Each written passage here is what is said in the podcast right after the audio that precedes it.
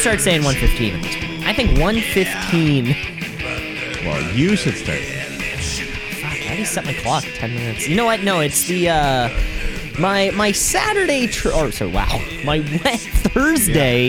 yeah, maybe that's what the problem is. No, my I, I I have a very nice Thursday morning always. I wake up, you know, 8:30 is when the alarm goes off. Um, you know, have a little bit of time, eat a little bit of food, and then have a great workout. And then while I while I'm consuming the Wednesday Night War, and uh, then I have to be sure to eat right after that. And it's the uh, it's the workout which kind of it adds that that kind of that 15 minutes this way or that way, or you know, 10 Yeah. minutes this way that way thing. Usually that way. Yeah, usually that way. Sometimes it's this way. Sometimes it's this way. But more Yeah. often than not, it's that way. And yeah, I'm sorry. I'm sorry. I'm sorry. Well, you know, it's like a hockey game. It's scheduled for seven, but the puck drops usually around ten after.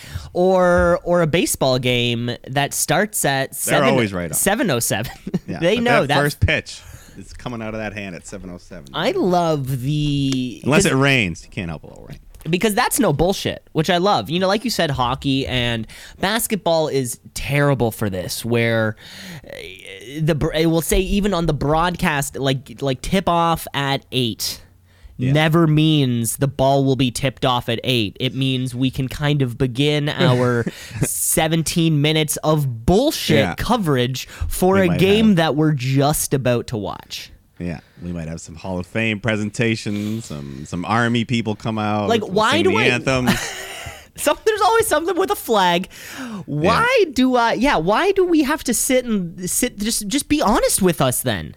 We, I have no problem if the game is going to tip off at eight seventeen. Just fucking tell me. I it's know. gonna- Yeah. So That's I why ca- I respect baseball for that. It's always seven oh seven on the dot. You know what? I I have a lot of gripes against baseball. You know, just broadly and generally, but Yeah.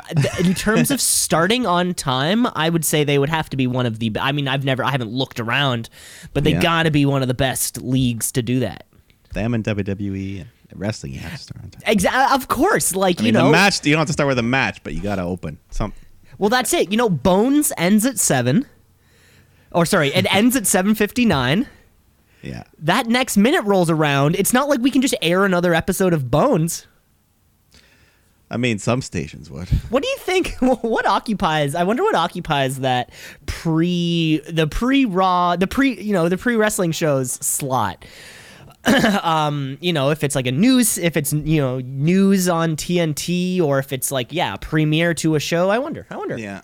I remember back in the day watching Monday Night Raw at 9. It started at 9 p.m., but it was only two hours then. So, uh, But me and my brother would always watch right before 8 o'clock. I don't know if you remember the one hour drama, Boston Public. Boston Legal. No, Boston Public, not Boston- Boston, Legal. Okay, because This was a this was like a show about a high school and a bunch of shit would happen. okay, so no, no, I don't know that. Kind of like a Degrassi type thing. Yeah, but much more serious and edgy. Like it was like 1990, early 2000s. There was like shootings and people getting their ears bitten off and crazy Jesus shit. it was a wild show. It was really good, but it, would- it's not very. It's not remembered. It's just gone. And it did not star William Shatner and uh, no, some famous who's the other guy though. in that one? Uh, I never really watched. I just know they smoke cigars on the patio every night. that, that was the conclusion to every episode. Yeah. I no, I watched a lot of these episodes. It must have been at a what time? You said it was eight to nine. yeah, it was a one-hour drama with uh, some uh, actors you would recognize. I can't even think of their. Fyvush Finkel, you know him. Never even heard of it. Is that a wrestling name? Because that sure as hell sounds like a wrestling name. Uh, yeah, Vince McMahon wanted to create a Jewish character. But, but no, there's there's there's famous people. I don't know. There's It's famous people. There's famous people in the time slot. That was my lead-in though. Back when I would watch television, Yeah, that was the warm up. That was the warm up to Monday Night Raw. Was Boston Yeah. Public. it wasn't on the same channel though. We'd switch. Oh, channels. sh- Mike! you're on the same channel. Oh my God! You're probably watching something on Well, yeah, like a cool channel. It was on Fox. Ah, But here in Canada, uh, that was back then. Monday Night Raw aired on TSN, so it would just be sports before that. So Oh yeah, like, maybe curling. uh, maybe you would get to watch a little Jay and Dan. Maybe, uh, pardon the This is interruption. pre-J and Net. This was back Michael Landsberg off the record. Oh, off the having- he- record. He, was the first shoot interview, pretty much. He was, He would shoot. all. he had Vince on there. He was shooting with yeah, Vince. he was shooting with. He had he back when Undertaker was super protected. He had Undertaker on there shooting. Was sh- Taker. Taker was shooting. Taker was shooting. Oh my God! Michael Landsberg, the hard hitting questions. Michael Landsberg, one of the premier Canadian sports journalists, uh, and, and, and I think when if we're talking sports journalism, Mike, there, there's no better place than just to kick off the show right there. Because if you want to talk Canadian s- professional wrestling journalism, look no further than the Shoot Brothers podcast. it's what you've been listening to for the last five minutes. Of course, of course, you already know what it is. It's the only wrestling podcast online. It's hosted by myself, Cameron Osborne. It's also hosted by Mike the Shoot Shepherd Batu. as we uh i want to say this is episode 97 We're getting we're getting there it's gonna be really exciting we got uh off mic we're we're definitely pla- we're planning something in the works uh plans are happening. It'll be not your regular episode. We're gonna have some fun stuff going on. it's, I it's every episode's fun. every episode's fun in its own kind of way but yeah you're right this is some uh unique things, things we've never done before. this is a special occasion too you know i mean how many how many podcasts can say that they've made it to that centennial mark Yeah, I'm sure there's some that like don't even make it past ten. i'm, I'm sure people It's mo- abandoned. They should abandon it before it even has the time. Yeah. Uh, but not us. So stay tuned. Episode 100 is going to be great, and we got a great show coming up here today because you know, along with our uh, on the AW side, of course, we have our one we have our one year anniversary show, and then on the other side of the uh, of the brands, we've got our big draft. Not a shakeup. It's not a shakeup. It's a draft. Yeah. No, shake up. You have no say in what happens, right? It just kind of shakes. It just kind of sh- it just kind of shakes up, yeah. And I was also going through. I mean, of course, we have some trivia later on. Of course, um, there is actually like a, there was a kind of difference between the two, and I don't know. I, I don't. I, sometimes they're more synonymous than you might think. Uh, but a draft is not a shakeup. Uh, let's kick off the show this week. Uh, let's go to Twitterland. Let's go to a tweet of the week champion. It's the tweet of the week. It's the tweet of the week. Yes. Let's draft a new champion. let's draft a new champion, as it were. Um, Mike. Uh, the Tweet of the Week champion is often something you know. It, it, it's maybe it's an area of, of the wrestling community that we're poking fun at, or a fun little anecdote. But uh, we're taking a step away from that one this week. Uh, this is a serious one. I gotta say, Mike, because um, this is just a tweet. This is just a tweet that's gonna go out to a brand new champion, one-time champion, recent uh, victim of the releasing, uh, Sarah Logan. Sarah Logan. I think she's pregnant. Sarah, Sarah Logan is pregnant, of course. Um, but, but what kind of got me on this one? Uh, so if you if you watch uh, or if you see her on on the socials and stuff, uh, she has a farm. Farm. She has a farm, and her and whichever uh, Ivar. yeah, whichever one. I think so. uh, whichever one it was, they have a farm and they uh, sorry, they have a farm and they hunt and they you know skin their c- cattle and they they you know slaughter the chickens. They do all the shit that you do when you have a farm and then you fucking eat the stuff on the farm.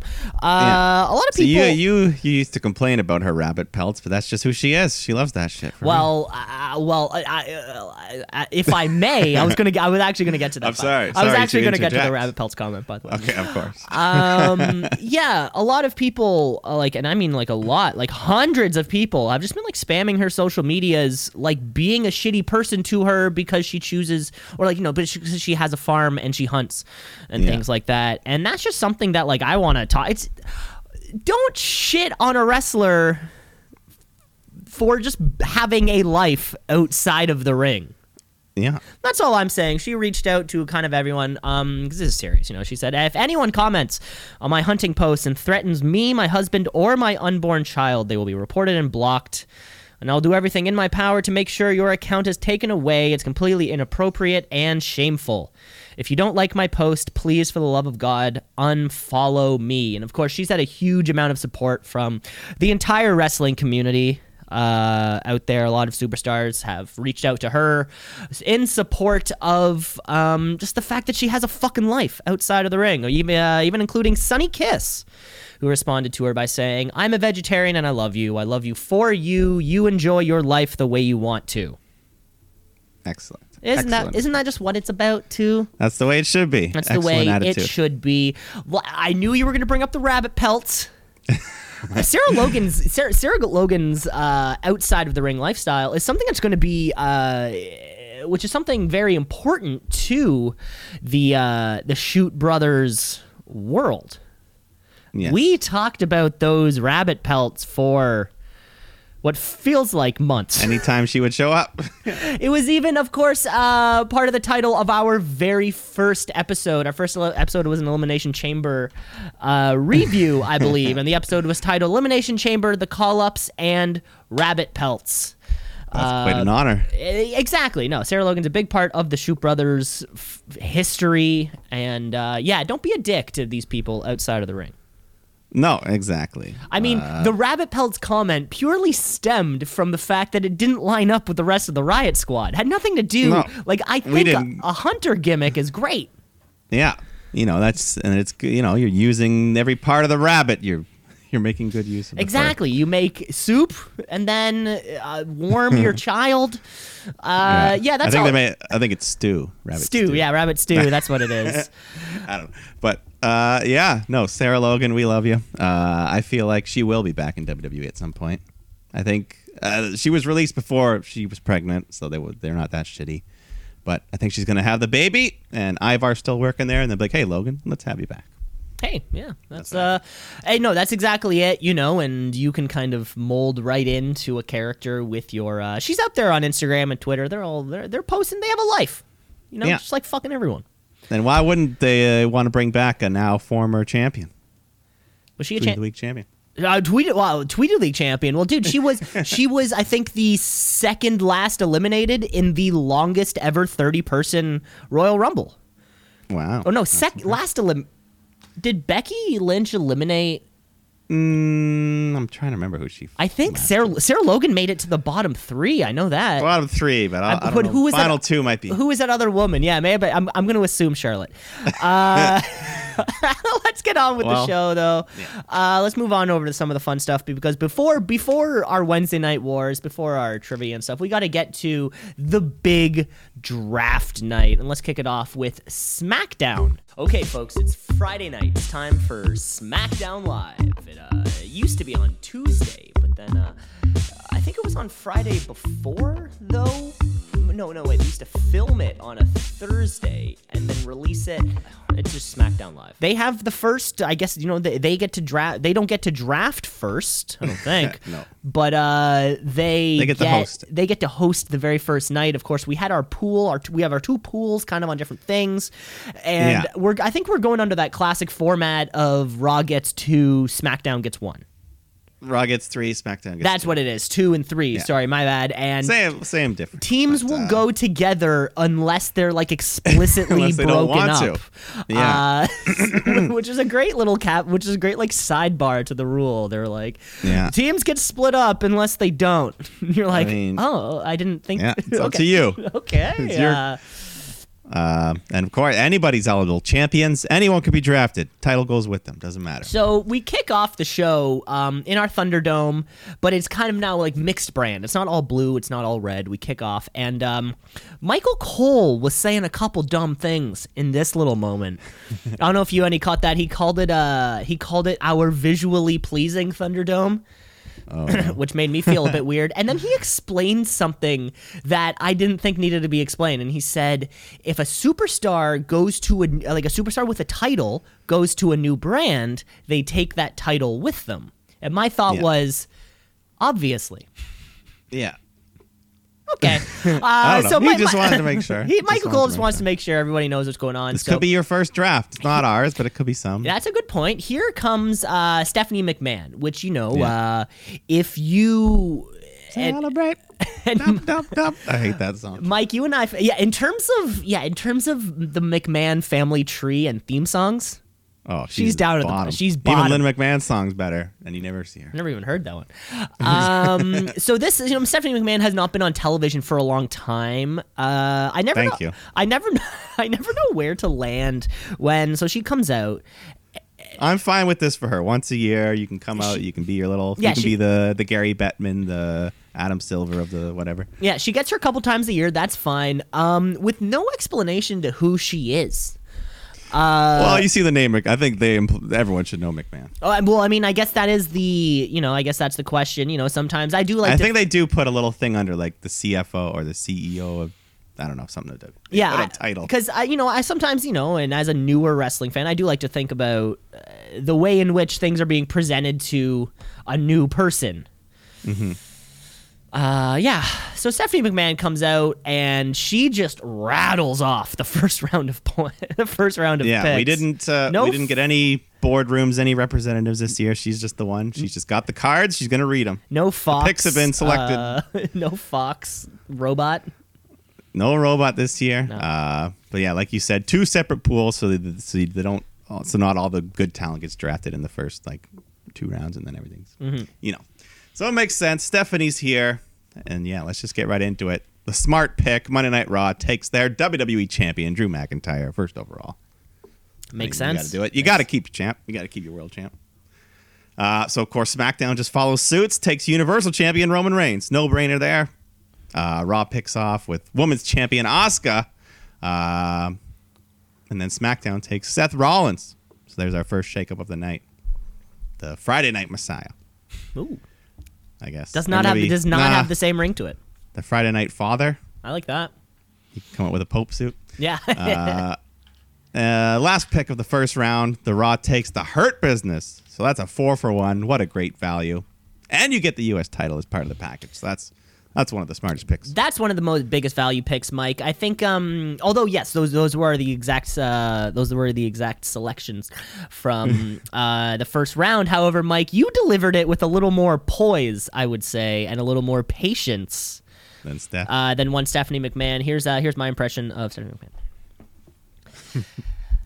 Monday Night Raw selects Drew McIntyre. SmackDown selects Roman Reigns. Monday Night Raw key, selects uh, selects Asuka. Uh, SmackDown selects uh, Seth Rollins, and Monday Night Raw selects the Hurt Business. the Hurt Business. Every once in a Very quickly, It's a growl. um, I would have liked. Uh, I don't know. You could have. you could have added a little more fanfare to the. Uh, I'm not saying the picks have to come out and then you know shake her hand and then put on a hat that says Monday. they put on like a Monday Night Raw Yeah. jersey, thumbs up to the camera. It doesn't have to be like an actual draft, but uh, they clearly had some shit that we wanted to get to later on in the evening. yeah, yeah. Let it breathe. Let it breathe a little bit. I'll host next year. Perfect. But we got uh, we got a big match booked here because we got Big E taking on Sheamus. Falls count anywhere. So they start inside the ring, but then they quickly. Uh, well, first of all, the Sheamus is on the edge, and Big E does his suicide dive thing, which I always have a heart attack because once again he like just lands right on his head.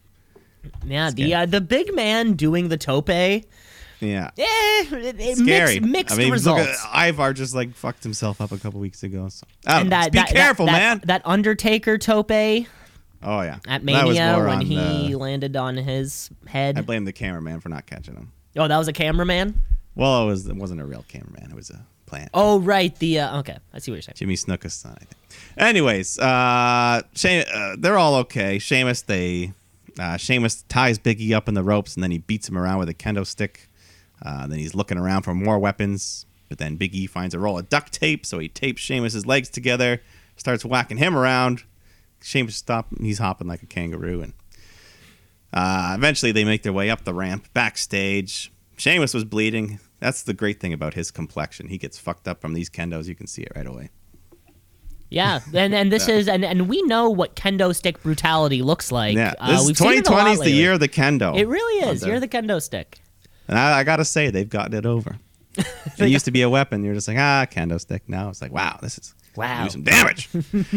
uh, but anyways, they they walk over to this breakfast table, which just has like raw ingredients. He pours flour and smashes eggs Yeah, all over what Biggie. What kind of craft services uh, Yeah. bench is this? like what? Yeah, I gotta start go fucking I don't know, frying up the eggs. Jesus. Someone, someone's like, "I'd love pancakes," and they're like, "Okay, just let me start making the batter."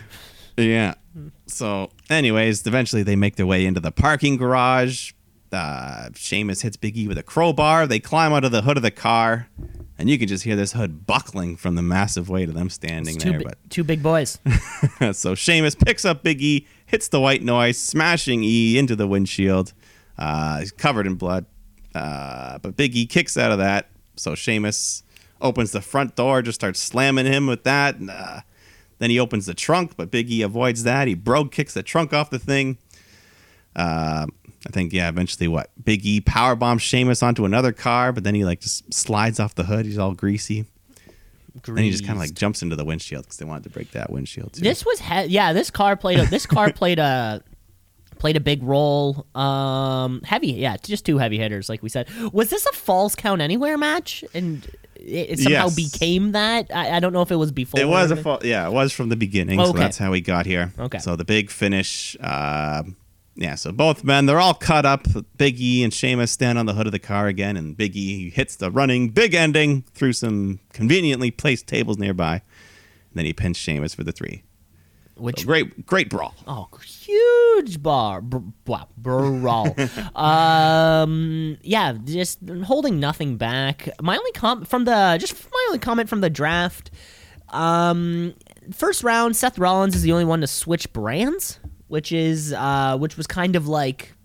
Yeah, you know, it, it was it was big. Like, you know, it, it's funny, you know, Raw selects McIntyre, MVP, Asuka, those things, and it's almost like you know it, they didn't leave, so it's almost as if they weren't even in contention to leave. You know, does that make sense? Yeah, yeah. It's like we just had to get those ones out of the way. Just get them out of the way. yeah, yeah.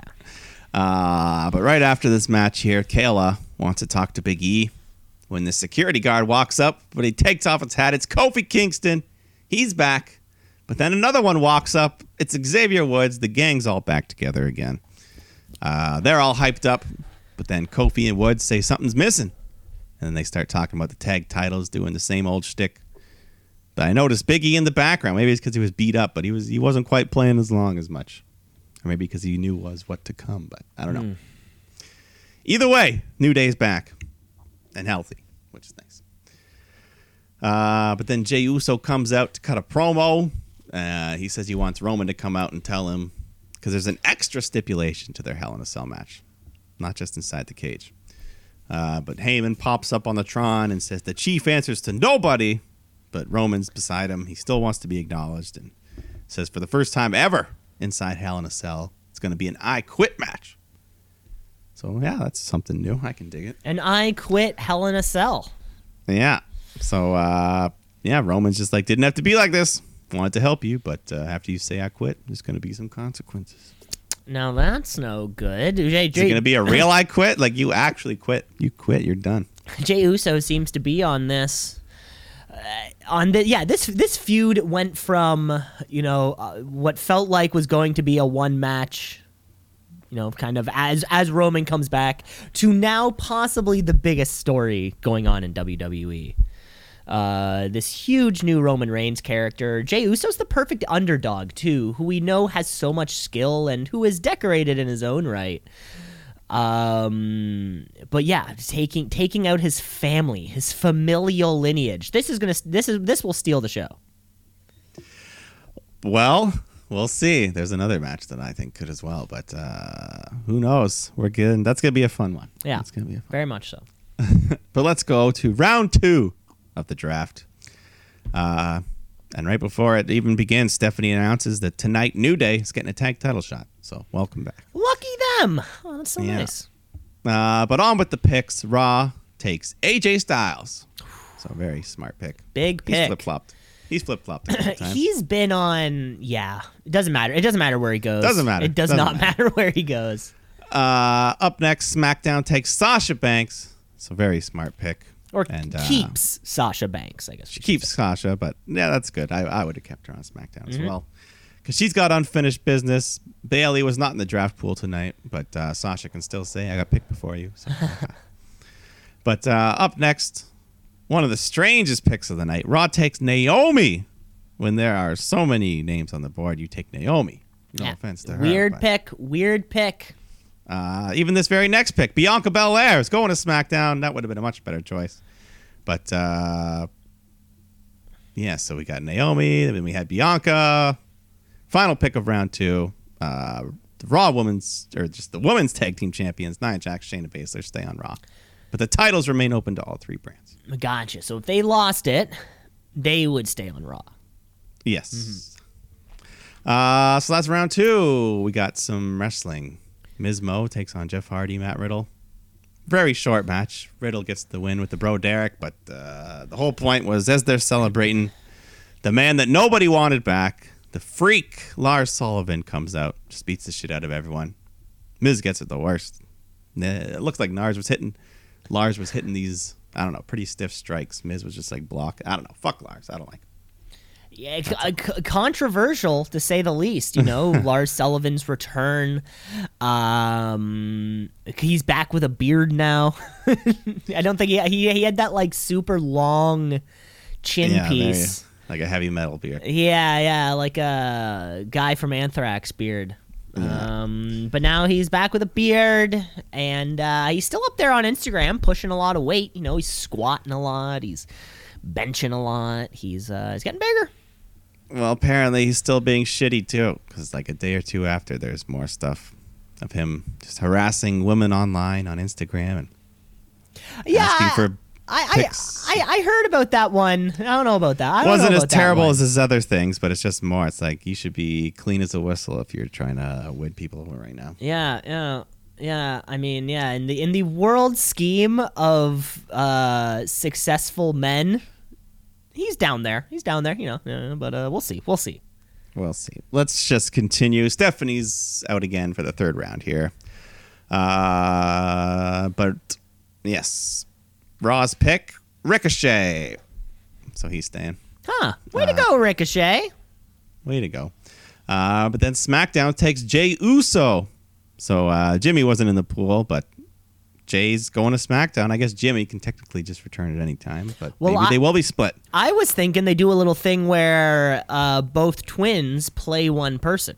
You know, and then they kind of they they would have me fooled if like they the Olsens. just like the Olsens or just like yeah yeah on Full House. Yeah. Um, well, Naomi did get drafted to Raw, and that's Jimmy's wife. So maybe, I don't know. It's either wifey or brother. So I don't know. Uh, yeah, uh, yeah, literally. I never know. Uh, yeah. but then Raw takes Mandy Rose, who they just got a few weeks ago. Uh, but SmackDown takes Dominik and Rey. Good, smart, not splitting them up. That's a good way to do it. Uh, then I guess that just means that the Seth storyline's not over yet, right? Oh, camp! It can't be over yet. Nope. Uh, closing out round three, Raw takes Miz and Morrison. I think the Miz has literally been drafted in every single draft. Like he like he switched brands yeah, on every shakeup or every. Yeah, at least every draft. Maybe every shakeup too. Well, yeah, because there was the time with the shakeups where just pretty much if you held the IC or US title, you flopped. Yeah, you were flip flopping. Uh, yeah, and I think Miz may have definitely or definitely held them during one of those opportunities. Yeah. Uh, but we got a big match, or we're supposed to be a big match. Bayley defending the SmackDown Women's title against Sasha Banks, one that I've been anticipating for years. But uh, Bayley comes out with a chair. Sasha slaps her around. She's looking good, super aggressive. But then Bayley just leaves the ring, goes to bail on the match, or she grabs a chair and just hits Sasha. So DQ. Uh, and then she just continues to try to beat up Sasha, but she counters, starts beating the shit out of her with the chair, and Bayley runs away. Yeah, Bayley runs away, and then uh, I think later on we find out that they will fight in the Hell in a Cell. This this seems like it's been a tradition now, or this happens a lot. this happens a lot. The how do we end the match? Just have somebody DQ it, and then that's kind of it, right? Because, or, or rather, I find it surprising. So um, we do have the rest of the show. This was the only women's match on this episode of SmackDown. Of course, this was uh, you know, we had the draft, we had other things going on, which I understand. Could we not have, excuse me, could we not have booked the match? Just, just roll, roll with me on this one, right? We booked the match for Hell in a Cell. Clearly, that's where this thing belongs, and then possibly given this time period to two other women. Maybe three Yes. other women. Yes, we could have. And certainly because I mean the one upside of this little thing for me because again one of the best feuds going in the company for the past fucking year it feels like at least they didn't wrestle for 30 minutes just for Bayley to do the chair thing and then just Yeah, like oh yeah. fuck They off. didn't. Uh, they didn't waste too much of our time. you know it only took a couple minutes before the beatdown uh before the beatdown I think took yeah. place As soon as the match was booked on SmackDown, I think we all knew. we all was knew this was not changing hands uh so we maybe we could have given it to two other performers Yeah, no, I can agree with that. But uh, uh, there's always next week. Always next week, baby. Uh, backstage, well, we did get other women appearing on the show at least, because backstage, Kevin Owens is getting ready for his match later. When Alexa Bliss approaches and just simply says, "Let him in," walks off. Let him in. But we got that tag title match we were promised: Nakamura and Cesaro defending against Xavier Woods and Kofi Kingston. So Kofi, surprising. I mean, Xavier Woods been gone for like a year, but Kofi's been gone three months now. It flew right by. And now we well we've had uh and now Z- both Xavier Woods and Ember Moon have recovered from their respective Achilles injuries. Yeah, they're back. They're looking good. Xavier's still running. He's high flying, he's hitting springboards. He's looking great, going all out. Uh, Cesaro, he has Kofi in the big swing when Nakamura is looking to hit the Kinshasa, but Woods stops him, which allows Kofi to hit Trouble on Paradise uh, onto Nakamura. And then he tags in Woods, who hits his big diving elbow drop and gets a three count. So the New Day once again tag team champions. Once again, I know, and on the night they returned, which is always exciting. This like this is Yeah, part you of know, it's the excitement, uh, which always is a new day who just continues to add more accolades to their accolades on top Yeah. of their previously existing accolades. So Big E comes out to celebrate with them. He's having a good time. When Stephanie comes out because it's time for the final round of tonight's draft. So with the first pick, Raw selects the brand new SmackDown Tag Champs, Kofi and Xavier, but not the New Day as a three pack. And Woods is shocked. They're all in shock. Woods is just like, say E's name. Say E's name. She's going to say E's name, right? But Steph says with the second pick, SmackDown selects Big E. So, oh shit. You breaking the New Day. You breaking the New Day. Well, you can't break the New Day up, but you can split them apart. And that's what's happened here. So, singles push continues. So, this is still a good thing for Big E. But uh, yeah, New Day is shook. They are shocked. Big E looks like he's going to cry. And Kofi just says, Why you do that? That's the dumbest effing move. And then we just move right along because heading to Raw's Dana Brooke. When you picked Mandy Rose earlier, you could have just paired them together. So, I thought that was the whole point. That's what they they they were both wearing pink the other week. I was like, okay, they're a pair now. Yeah. So that was weird. Uh, SmackDown then takes Mr. Money in the Bank, Otis. Uh, once again, not heavy machinery together. So uh, why wouldn't you? But What happened to Tucky? Uh, but uh, final pick of the night, Raw takes Angel Garza, which is the one pick where I'm glad that they didn't take him with Andrade as a pair. Yeah, well, I mean, God, who the fuck knows what's going on over there?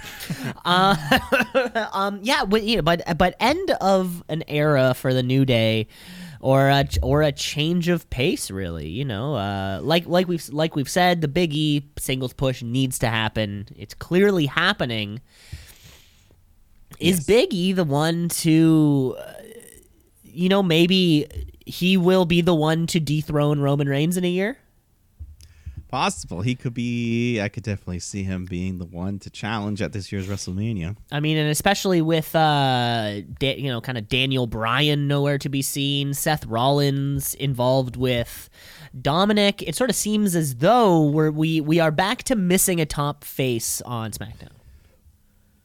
Yeah. No, Big E can definitely fill that role. Mm-hmm. And uh, so we'll see. This, uh, yeah, that's the big news, though, obviously, of the, the new split of the New Day. But um, Well, yeah, the show, there's still some more action here. Not a split. It is refreshing to see a tag team not turn on each other and just split up, like just split up like Yeah. that. You know, I mean, Big E didn't turn on Xavier Woods. They just, you know, have to go their respective ways. Yeah. Uh, so they announced that next week is the season premiere of SmackDown. Uh, Roman's gonna defend the Universal title against Strowman. Yeah, se- Uh, season two live on uh live on uh Netflix. season premiere. Stream Yeah, it so all. it's, uh, Stream it all. I would say that would mean that's the official reset point for the uh, four invitations per year. Oh, so it's it's not per calendar year; it's per season. Interesting. Yeah, well, yeah, well, yeah. I mean, yeah. how Nope, do you right. how do you want to? That's a good know. point. I mean, I'm looking at the brand to brand invitational right now because you bet your ass I've got it in an Excel spreadsheet right in front of me. Um, we can reset it. Yeah, we can. So, so this coming Friday will be the reset of the season, and also, and also subsequ- subsequently, does that mean that the following Monday is episode one? Uh, I think it's a double season premiere. Oh, okay, yeah. So it's like so SmackDown and Raw are the season premiere, and then from there, okay, that's cool. Yeah, That's cool. and We're- also, well, yeah, it's weird because they've already booked matches for the season premiere that have people from different brands. Well, like I'm glad you. Br- I'm glad you fucking brought that up. Of course, we'll get to that when we spoke to Raw. Which, uh, oh my god, let's let's just keep let, let let's finish this all off. Yeah, let's after, finish. We got a we got a big main event here after first. Raw because yeah, you know when WWE does that thing where they book something and then forget and then they book it like again or something. Uh, but yeah, let's go over to let's get over to this main event because we were I think promised this last week. Kevin Owens uh, taking on the Fiend. The Fiend in his first ever television match. I saw that first ever television match, and uh, it was something like it's been two and a bit years since That's pretty good. Pretty f- good four. Uh, four. Yeah, I'm like, god damn, god damn, and of course, you know, of course, we saw the very first.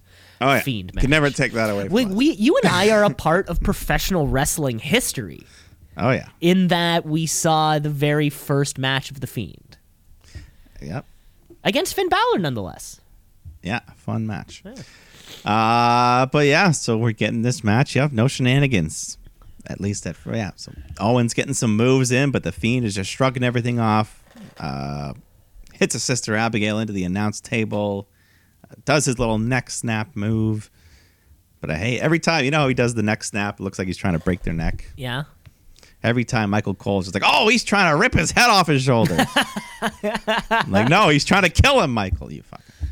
But uh, anyways, Owens fights back. He hits a DDT to the floor, a frog splash off the apron onto the floor, hits a pop up power bomb onto the Fiend through the announce table.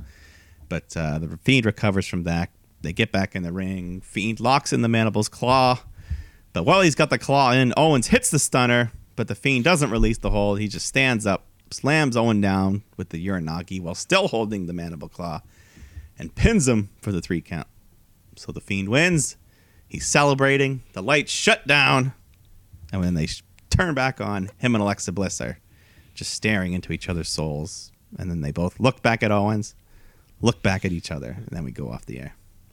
As we fade to black and then the next then probably the news comes on at 11 or something or 10 uh yeah uh more fun than expected just the fiend no selling most of kevin owens' offense uh Yeah, and it was- was was more fun than expected It was interesting. Like Owens was trying to like, he was trying to like win by count out at times. He's like, "Fuck, I can't keep this guy down. I gotta just gotta count him out." you know yeah possibly trying to play smart over the fiend. But yeah two guy kevin owens can have a great match with anybody i'm sure. And nice to see that uh, alexa bliss possibly seems to have some of that fiend magic in her. Oh yeah, some of She can that uh, she can control the lights uh you know she can distort stuff. Uh, i think the fiend and retribution learned from the same maybe since Fit Finlay has been let go uh you know in a way to like get back at the company. He knows all the ins and outs of how to edit the videos and how to turn off the lights. He knows all of this stuff. Maybe like Fit Finlay's at the uh at the top of this uh, at the top of the chain right now Maybe. Well, uh, Hmm. you mentioned Retribution. Uh, apparently, Mercedes is no longer part of Retribution. She's just going back to NXT, I guess. That was something I think that was like subtly or quietly, uh, n- n- not even announced. not even mentioned. There was just sort of a couple promo photos had come out, of course, with Yeah. Mustafa Ali as their leader, but only four Retribution members instead of five. Yeah. So that's something. She wasn't part of the draft or anything. Or yeah, when they drafted anyway, we'll get to that. That's part of part two. But Yeah, not uh, really sure, like kind of like the reasoning either. Nothing really comes out, but I guess if she pops up back on NXT as Mercedes Martinez, we'll just sort of. I bet they'll just Yeah, glance okay. over it. Probably. Uh, there's one other thing. They had the supplemental draft took place on Talking Smack. So we had some of the extra picks. Humberto Carrillo, Tucker, and Drew Gulak all went to Raw. So Heavy Machinery is officially split up. Oh, poor Tucker. And then going to SmackDown, Kalisto, not Lucha House Party, just Kalisto, and Murphy, who couldn't even make the main show, is going to SmackDown. So the whole Rollins Mysterio family continues. The whole thing continues. That's not gonna end. We just got what's the what's the daughter's name? We just got L- Aalyah. Aalyah involved. So uh, Yeah. that's a She's- whole that's a whole new she's- angle. She's going to be a big part of the Blue Brand. That's for sure. forward. Let's move over to Monday Night Raw. Let's get raw.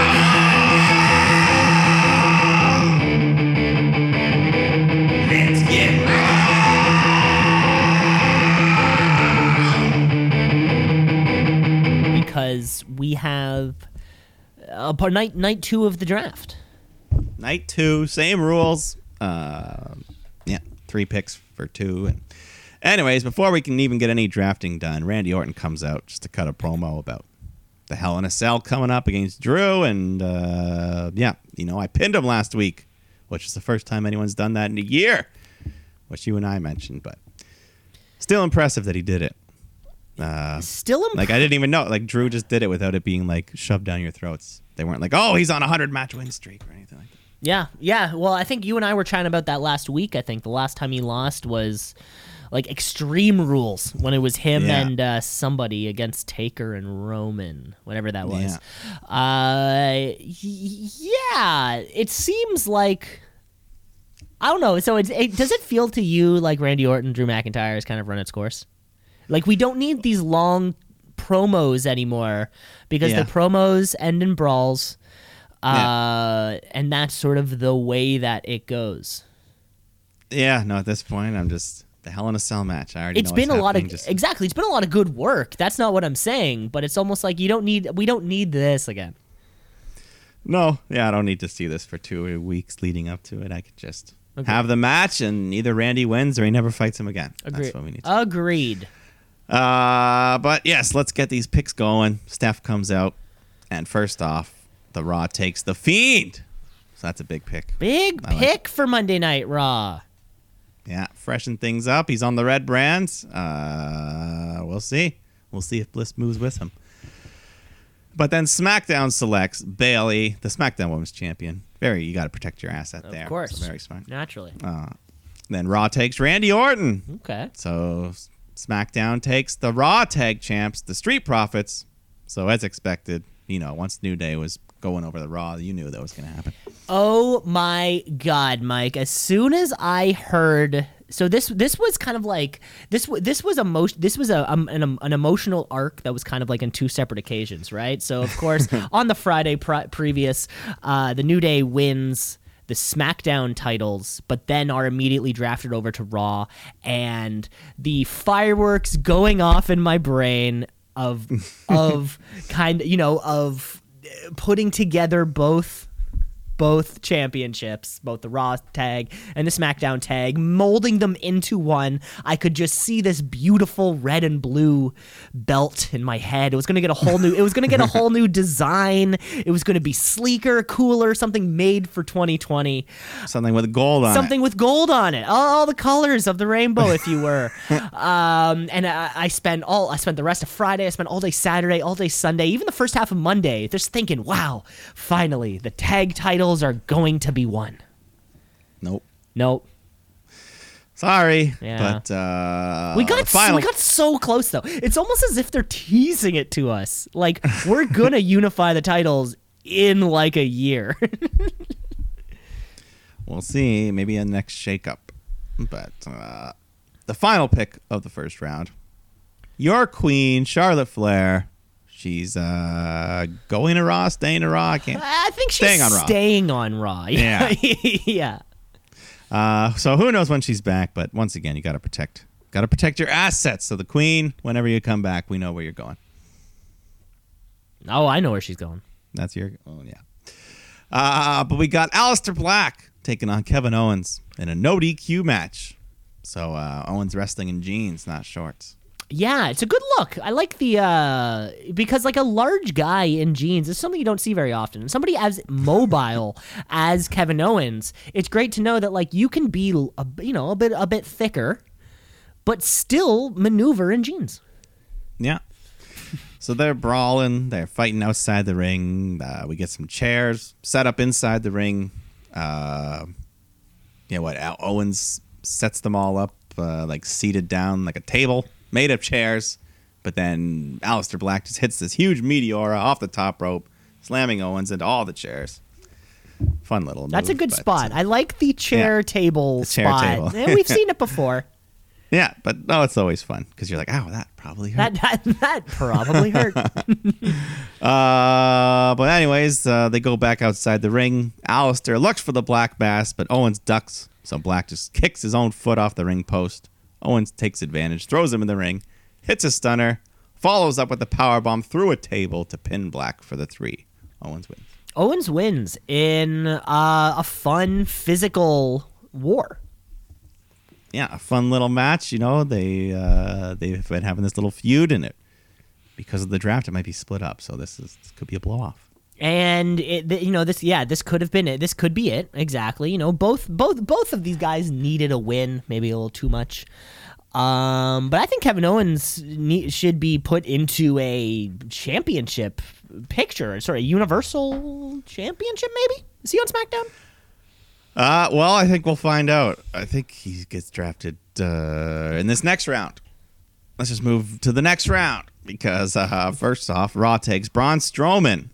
He's been showing up a lot on Raw anyway, so Of course, well, he's been showing up a lot on Raw Underground, which I think due Yeah. to I'm going to assume it's like asbestos in the ceilings. They're not allowed back down there. that's why that's why they haven't said anything about it, or like that's why we're not doing it. They haven't said anything about it because it's embarrassing that you have asbestos in your house. You know, it's embarrassing, so nobody wants to mention that.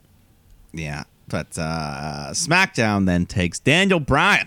Keeps Daniel Bryan, Keeps motherfucker. Daniel Bryan. Dude, I, I was uh w- w- it popped up on my YouTube timeline. It was the full match, the full Adam Cole Daniel Bryan match from the Survivor Series build up last Yeah. it was around this time last year. Fuck. When everyone was stuck in Saudi. when when yeah, when everyone was stuck in Saudi. Um fuck, that match was so fun. That match and Yeah, I that whole SmackDown was awesome because like half the roster was gone. half so, the like, all these roster was guys- NXT and and Yeah. and I mean the people who didn't go to Saudi like you we like everyone like who, we the like best, everyone. yeah. All these good wrestlers. with Daniel morals. Bryan, Sami Zayn, Aleister Black versus NXT. It Yeah, was and awesome. uh, yeah, when when Daniel Bryan takes that, he takes that uh, Panama Sunrise or that last shot Panama Sunrise combo, and uh, I fucking miss that guy, dude. I miss that guy. Yeah, we want you back. We know he's not hurt. I think he's just being a dad for now, but he'll be back. Daniel Bryan, yeah, we miss cannot wait for that to happen. And he's also one of since the the the brand split back in 2016.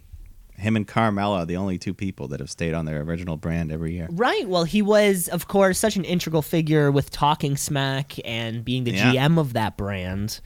Uh, he's almost, you know, at this point, yeah, synonymous with uh, with SmackDown.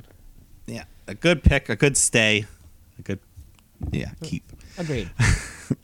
Uh, but then moving brands, we got Raw taking Matt Riddle, who's yeah, you know, at least he won't have to fight Corbin or anything. So oh, thank God.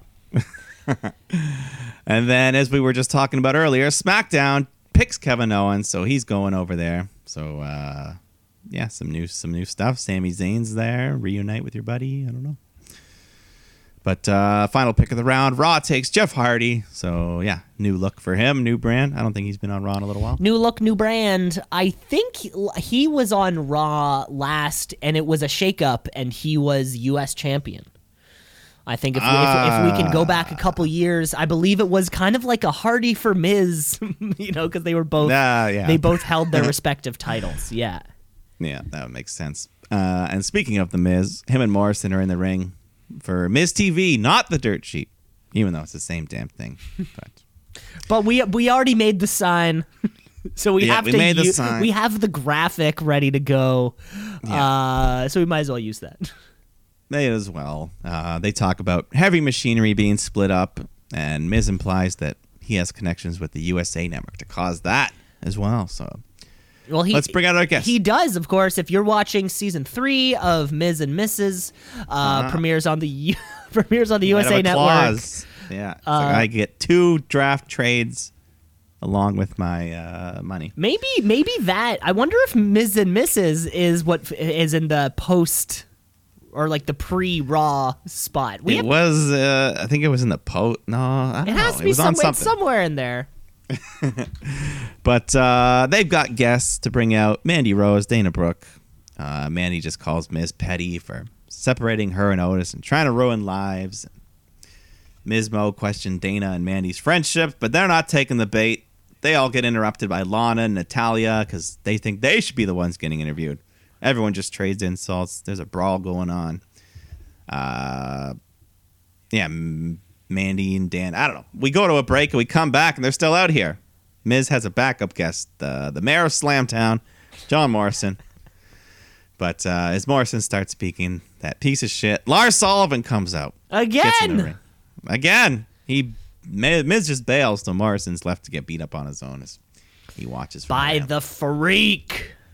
Freak, which they said about a dozen times. He's uh, well, yeah. They gotta, they gotta say it. They gotta say it. Adam Cole, was, or sorry, not Adam Cole. Michael Cole was just wishing that uh, he he could have been to say the freak. Yeah. But we got some stuff to sort out.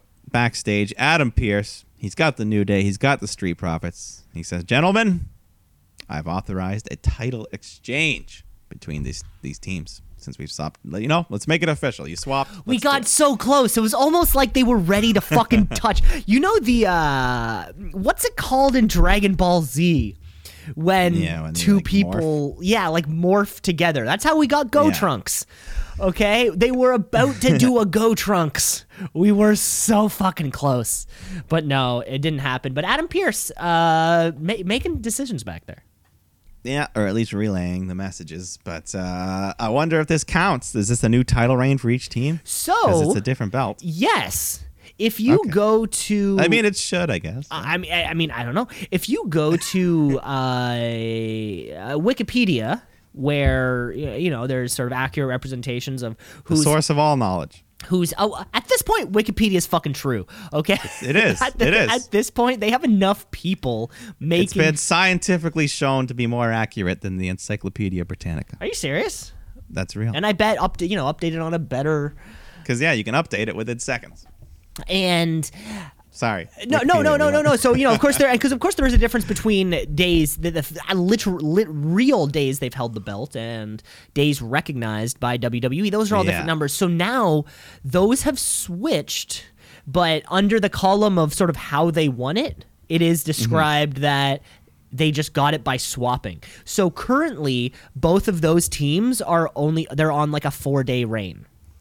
Yeah. of- well, for New Day it makes sense, but Street Profits they were having like a 150 day reign or something. Street Profits So they got a reset. But Oh, you know, so reset, but uh, still undefeated, of course. Uh, Street Yeah, Profits got to yeah. shout them out. Uh, they're uh, 224 days as the Raw Tag Team Champions. They are the first team to hold the Evolve Tag Champions, the NXT Tag Champions, the Raw and the SmackDown Tag Champions. They're the second tag uh, Triple, Crown? Crown winner within WWE. Uh, like these guys have been huge, even though they've flown directly under the radar. Yeah. well, yeah. Let's see how they do on the blue brand. Every, the next ev- round- everyone does a little bit better on SmackDown. It's just it's just been the better show. it's been for year last- for years last now. months. Yeah. yeah, consistently. Yeah. Uh, next round of the draft though, Raw takes Retribution, so that's a big five for one deal. But like we said, Mercedes is not a part of that five pack. Like we said, But yeah, five for one though, still. five for one deal. Um, uh, why would I? I don't understand drafting a group whose main objective was to disrupt the entire company. This because this sort of goes back to their remember so they were retribution and they didn't give a fuck. And then Dijakovic was like we signed contracts. And then it was like who would sign what company would sign you to a contract if they knew your objective was to fuck things up? I, it sort of seemed like to me because we had gotten a little bit far down the roster at this point I was thinking to myself I don't think retribution is going to get drafted and that's going to be a part of it. You know, they're going to come and fuck shit up even though they're not even on the they're not welcome, you know, on Raw or SmackDown or wherever they ended up. It was it just it was a weird choice for it to be phrased that way. Well, you know, back in the day, uh, Stone Cold would come out and beat up McMahon, get arrested, but McMahon would have him back the next week. That's fun. so, you know, sometimes chaos is good for your show. It brings eyeballs, brings attention. That's a good point. the train wreck. Uh, people love a train wreck, you know? People love watching um uh, Britney Britney Spears shave her hair. Britney Spears shave her head. Uh, what else? What's the what's the guy that was what's the Baywatch dude's name? Hasselhoff eating that Hasselhoff burger. drunk in a cheeseburger, yelling at his daughter. you know, you know, yeah, yeah, yelling at his daughter. Uh, Like, ah, I don't give a Alec The Baldwin just yelling falling at all his over. daughter. The cheeseburger's a mess. It's a mess. There's a bun on the ground, the patty in his hand. It's almost as if lettuce on his Hasselhoff's fork. ever eaten a cheeseburger before. It's like, dude, you got to keep it all together, man. Yeah. Uh, I've never been burger falling apart drunk.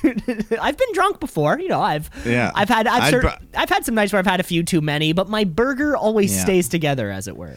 yeah, either I eat it or I forget about it. Or you forget about it, and you wake up in the morning and you have some old Yeah, like crusty burger, burger. and you're like, ah, fuck, Yeah. gross, and you feel like shit. I remember I woke up once and I had a jar of peanut butter with a kazoo in it. that I guess I was using as a spoon. I guess you were using the kazoo as a spoon. I certainly Yeah, remember. Uh. I certainly remember waking up a morning on Sororan Avenue and having uh, a bunch of chocolate bar wrappers yeah. in like in, in and amongst my blankets. yeah. Some little, you know, those those those snackable nights. But uh, let's go on here, uh, because up next, SmackDown takes Lars Sullivan. He's got to go somewhere. I somewhat someone's got to take him. He's a freak.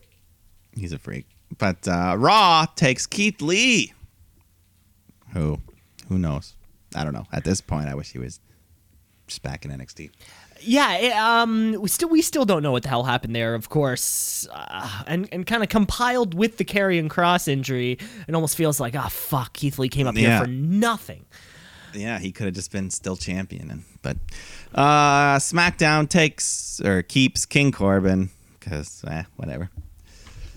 Yeah, yeah. I- you know what, dude? Love Baron Corbin's got it. He's- you you like him more than most. I think. I, I like him in the sense I don't hate the man. I like I like him in the sense that he makes a lot of money to lose, like and, and lose every single week and get time on the microphone and get to be different characters. I, I don't know. You gotta I gotta you gotta respect somebody who can uh, who can kind of pull that off. And the deep six looks pretty good. yeah, he's got a couple good I, moves. I, that's the yeah. When AJ sells that deep six or the uh, the end of days, yeah, that move slaps. It's a good move. It's a good move. Uh, what else is a good move? Is the final pick of the round because Raw's taking Alexa Bliss, so she stays with the Fiend. Fantastic. Fantastic. Uh, but then Seth Rollins comes out to give his farewell to Raw, his final Monday Night Mass. But uh, yeah, he's just putting himself over until Jeff Hardy comes out to interrupt him, and Seth just says, "Get out of my ring." But Jeff's like, "Nah, man, I'm on Raw. This is my ring now." So Seth's like, "Yeah, well, you're gonna have to fight Lars Sullivan on Friday, sucker." And then he just leaves. And then AJ Styles comes out, gives a quick little jab at Seth. He's like, "Ha, it was never Monday Night Rollins, anyways." But uh, yeah, AJ moves on to Jeff, but then Seth walks back. He wants to fight AJ, and Hardy's like, fuck that. So he just attacks them both. He wants a triple threat match, which we just get right now the bat. Hardy, Rollins, Styles. Uh, yeah, we are having a good match. Everything's going well. Uh, Hardy hits a twist of fate on AJ, but then Elias makes his big return out of nowhere, smashes a guitar on Hardy, but there's no DQ because it's a triple threat. So Styles takes advantage of this, covers Jeff, gets the three count. He'll take the free win. Free win, man. Uh, that was great. Yeah, It's nice, fun match, and Elias is back. And Elias is back. Um, you know, because of course, as if we can, if if you can kind of dial it back a few months, possibly even a year at this point, last time we saw Elias was due to uh, some like vehicular manslaughter on Jeff Hardy, or Yeah. something to that effect. Well, it was an alleged DUI that I think Sheamus conspired. I don't know. there was yeah, but you know, a reason to uh to to get reve- want revenge. Yeah, yeah. I mean, yeah, Elias was the forgotten victim in all of it. Uh, he didn't get piss thrown on his face like Sheamus, but still. Thank God.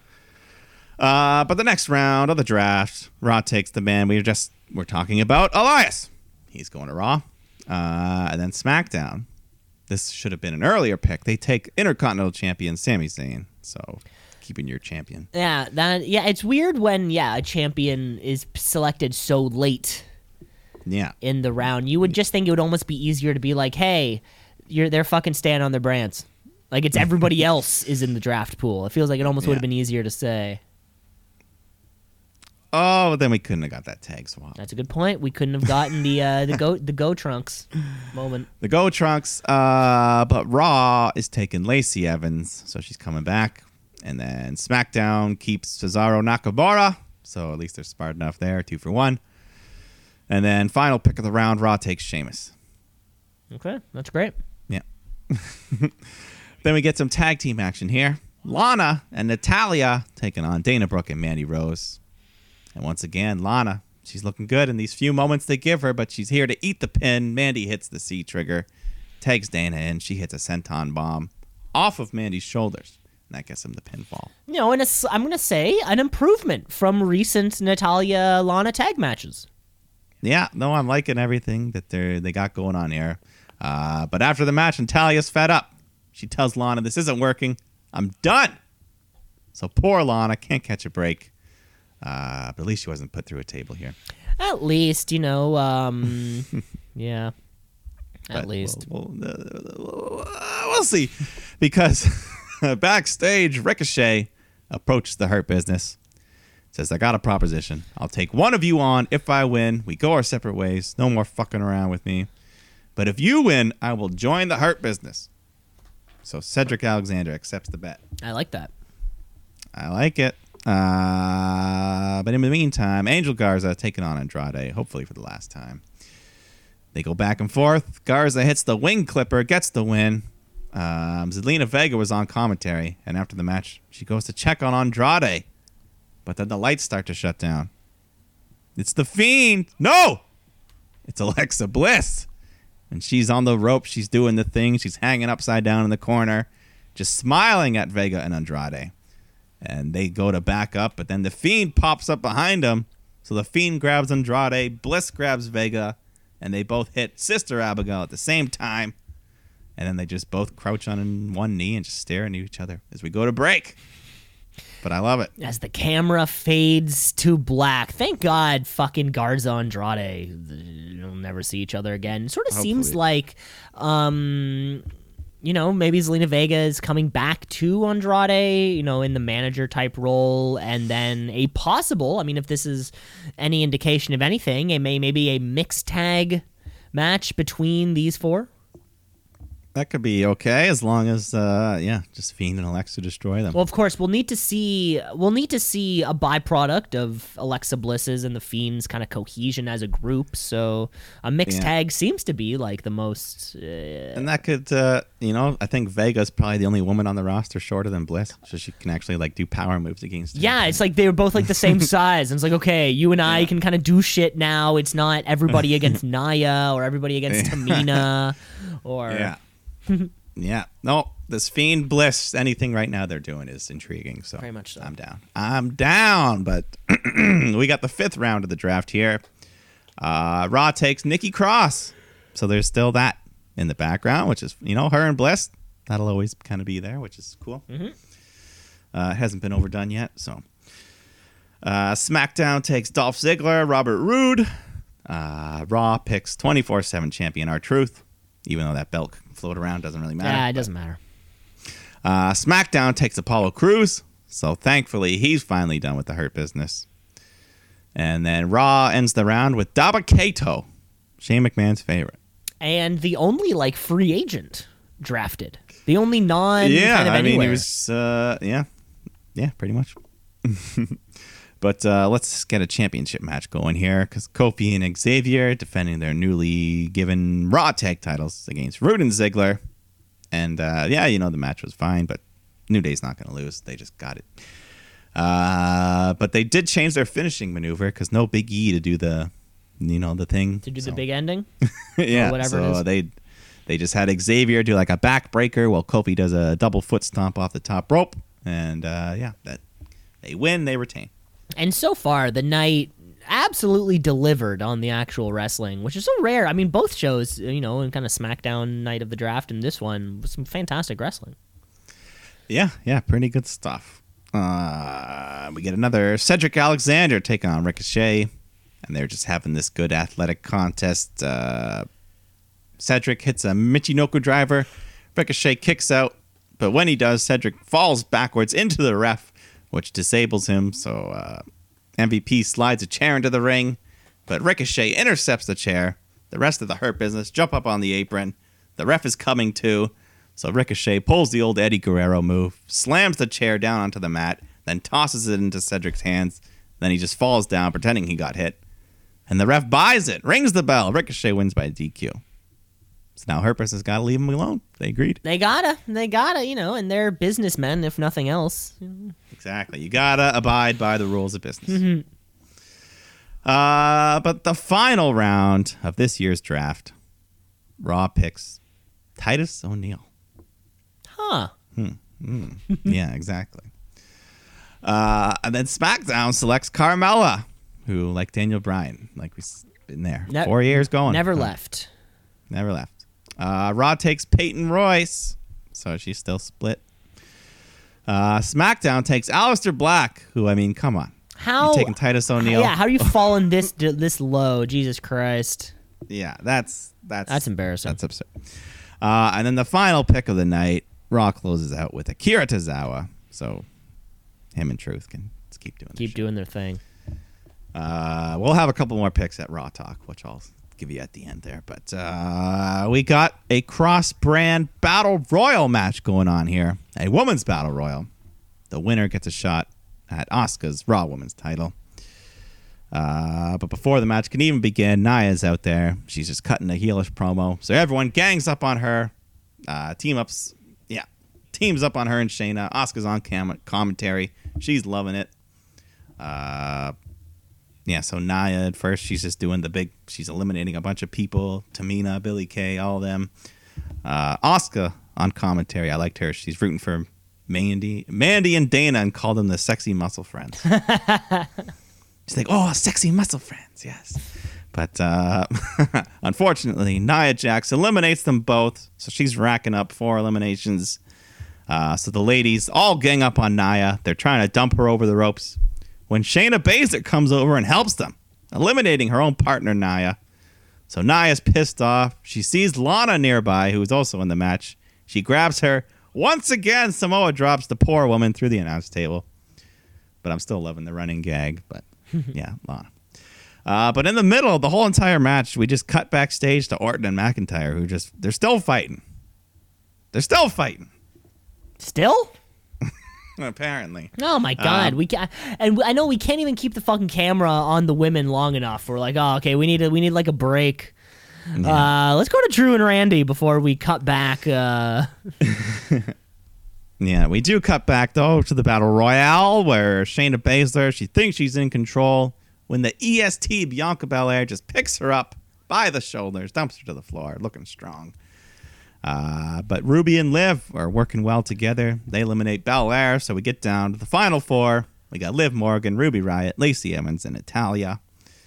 And the Living Riot, they're working together, but then Lacey and Natty, they just counter them. They eliminate them both simultaneously. So we're down to Lacey Evans and Natalya. They wrestle over the top rope. They're hanging on the edge of the apron. Uh, Lacey goes for a hurricanrana, but Natty catches her, swings her around, slams her into the ring post, and Lacey just falls hard to the floor. hard.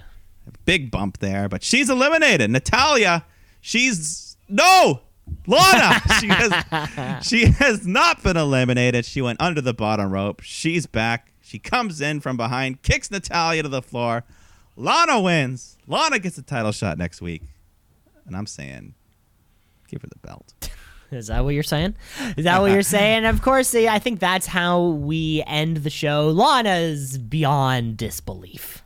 Well, yeah. So fuck you, Natalya. She doesn't need you. Uh, it wasn't quite how we ended the show because as she's celebrating, the fight between Orton and Drew continues. Oh yes, yeah, yeah. Sorry, I forgot about that. I thought, uh, uh, yeah, you know. They couldn't even let her celebrate the biggest win of her career, but uh, they brawl, they get separated, and that's the end of the show. And then that's the end of the show. Okay, great. Um, interesting story. I gotta say, you know, not Natalya and Lana, they can't win when they're together, but uh, apart, you know, and then only for Lana to stab, you know, Natalya in the back after no, after Natalya she- dumped her. after she, you know, after she walked out on her. No, that's what I'm saying. Yeah, Yeah. you know, after she So it's got. not a stab; it's a fair. oh, it's strike. Oh, okay, right. It's a, uh, it's just a, uh retaliatory revenge, or Self-defense. Self-defense. Yeah, I like that.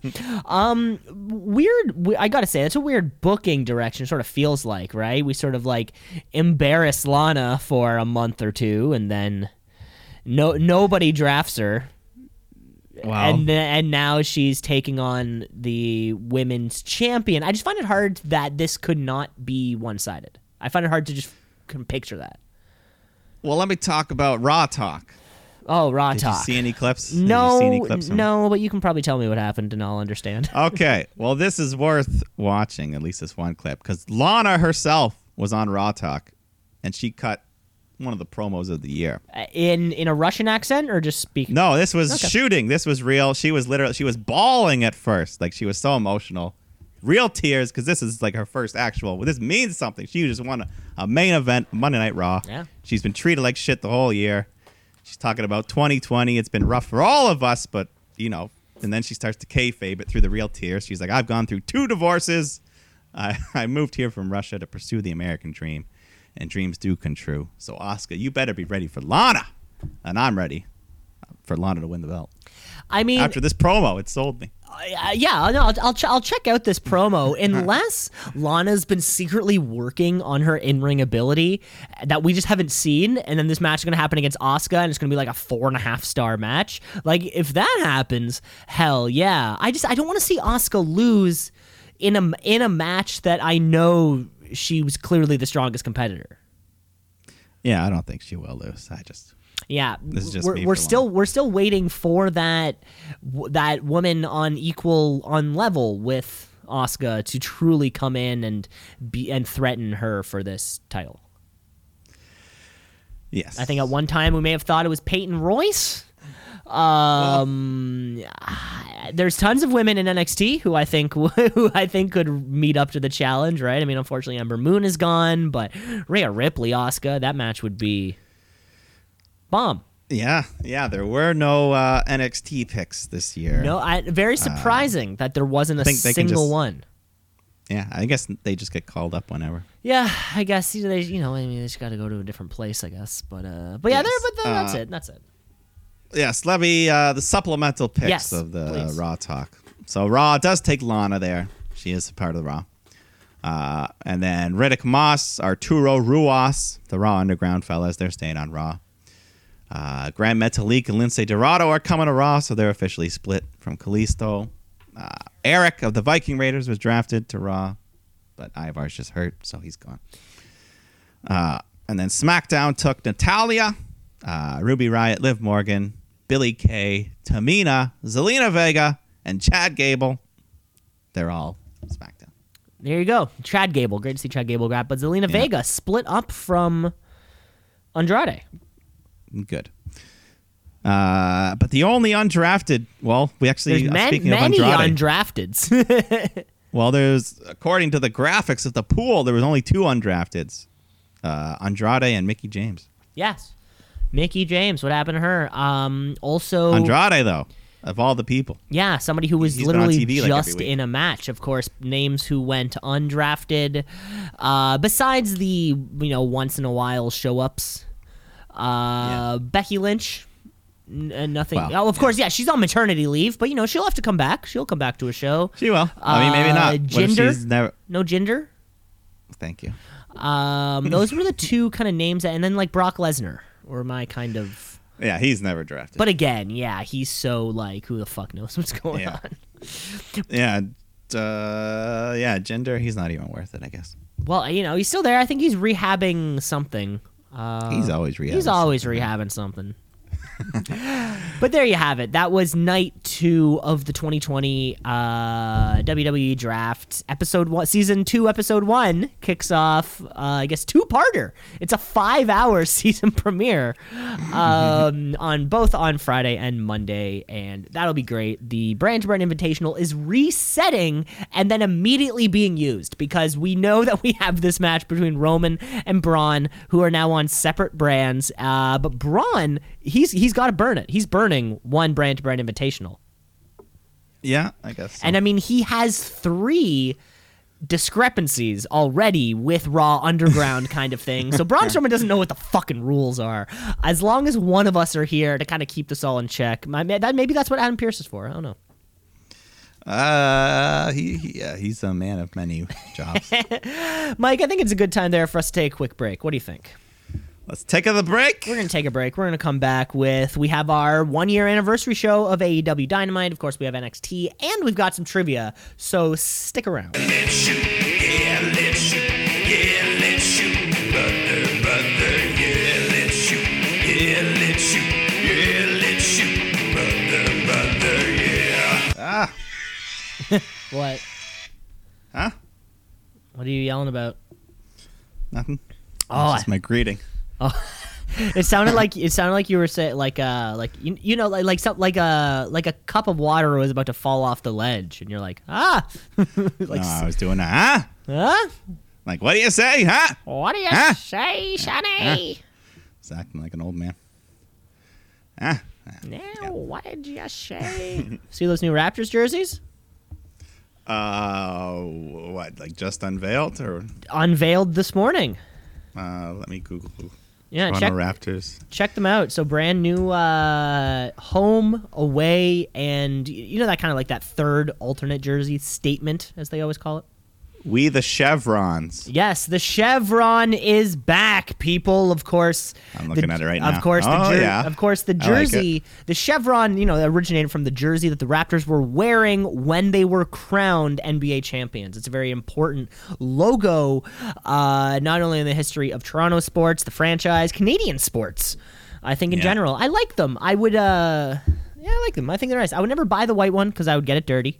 Um, Yeah, no, I, uh, but the other would, two look I would great. always go color the jerseys. other two look great. Uh, I already have a black Raptors jersey, so if maybe on the maybe in the uh, in the forecast, the red one could be on my radar. yeah, I I'm looking at that. The red with the black stripe, and uh, I love how. So uh, does every team once you win a championship, you put that thing on your jersey? Yeah, it's a little uh, notch at the back. A Yeah, little, with the number. Does every single team that's won a championship have that? Yes, and it has the number of championships you've won. Yeah, I like that. But I it's. I, I like that too. But it's in uh like like English font. I, I wish it was in Roman numerals. I don't know why. I think it would Oh. look cool. I just think it would look cooler if it was like yeah, you know, you know V or you know, yeah, V11 or VII. I mean, it'd be. I mean, once. Yeah, it might be running out of room though. Yeah, that's a good point. Well, I guess uh, the Lakers are at XV2. XVII. Yeah, yeah So that's that's good. You're taking up a lot of space there. four four characters exactly. It's uh yes. So certainly um those those jerseys are nice and if you buy them, yeah, you'll have that cuz not every team has that little golden ring. Not every team's got it. no, no, it's a nice, prestigious honor. I There's like it. There's probably 7 or 8 who don't. Yeah. Uh, NHL 21. Are you getting it? Uh probably not. Ooh, Why? bad call. Bad call. It's great. Um, no, the thing with Chel for me is uh, that I, I like doing the uh, the team the the team you know like the card team Yeah, the ultimate team. the ultimate team and uh just squad battles right because i'm not an onliner because i'll lose i'm not that fucking good at Chel right so i'm Well, so i'm only going to play it for that one purpose now matt um, would play it online that would be his Yeah. way to do it right but he's never going to play it enough to like to truly enjoy it right? Because if he loses, he's like, oh fuck this, you know. Then we're not gonna. He's not gonna play it for a week and a half, and then you hop back in, get a couple wins, and then.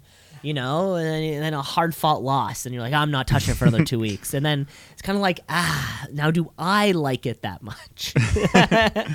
Well, the new mode I think you'd like the the hot rush mode where it's all three on three and it's Oh, that's more cool. more relaxed. You know, the- there's ones where you you don't have to you they like they give you the cards. You can have like an Ovechkin and make your own little three team and. But That's cool. everything you do still progresses towards the other shit. So I don't know. Yeah, it would be like give me that kind of game mode, but with uh three on three arcade gameplay.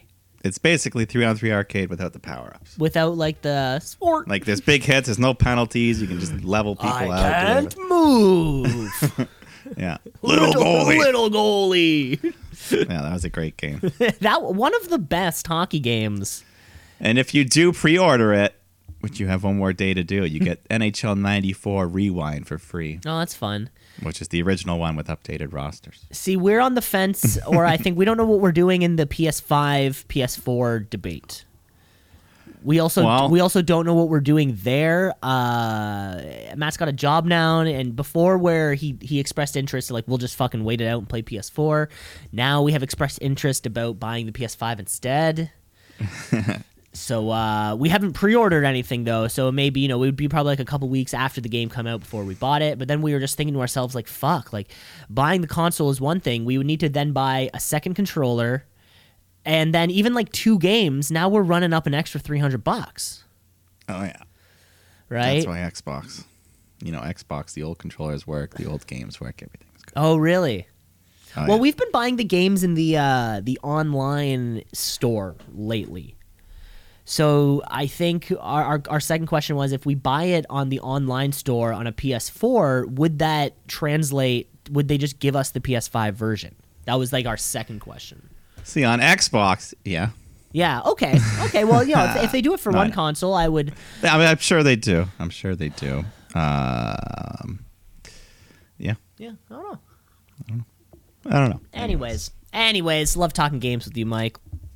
But you know what? I also love talking. I, I love talking wrestling with you.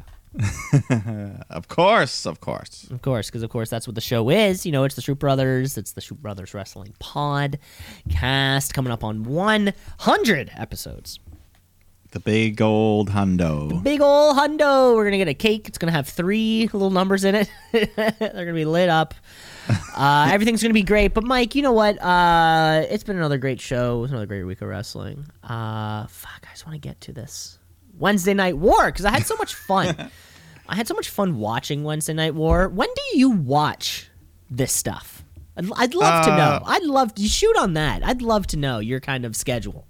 Yeah, I usually watch it at night. Mm-hmm. Like, uh, yeah, depending on when we're shooting and how busy I am. But uh, if I can, I'll just watch NXT and Dynamite back to back. But I watch it in much less time than it would take to watch it on television. Of course, yeah. See, I'm and- skimming entrances. I'm skipping recaps. So Yes, of course. But, um, and I'm I'm a morning viewer. yeah, you're the morning viewer. So yeah, I'd, uh, yeah, I don't think I ever like even when I'm up in the morning. I don't think that's that's never wrestling time. Like it's become such a great. It's always nighttime It's for me. become such a great tradition for me to to wake up, open the blinds, you know, make some coffee, you know, uh, stretch a little bit, put on Monday Night Raw, SmackDown. It's be, it be, it's become such a nice little thing to do. Yeah, for me, it's like the end of my day. I'm winding down. I'm watching my wrestling. The Beginning down. of the day, I'm turning on a video game. I'm ready to get my mind firing. oh, you want synapses, my reflexes. you get the reflexes. Pop, pop, pop, yeah, pop, pop, pop, and then like I'm cooking at the same time, so I can pause my game, go get my food. Oh, you're, you're running back and forth. Oh, Well, uh, you know, if I'm like, all right, I know I got ten minutes before I got to go. Uh, the bo- the water's boiling. That's true. You do know the exact amount of time it takes to make uh, things. anything. Yeah. You do know that. You But know that. uh, yeah, so uh, yeah, every television show I never watch live. I always watch later on, just because I don't need the commercials, the bullshit. But the pay per views are always live on the spot. you know what? A couple weeks ago, Matt was at a friend's place, and it was Wednesday, and you know, or it just kind of all worked out. You know, it was it was seven fifty seven, and I was saying to myself, I'm like, I'm gonna watch Dynamite live. I was kind of like, you know, it was kind of, it was great. It was great. It was like yeah, a fun. I mean, I would watch it.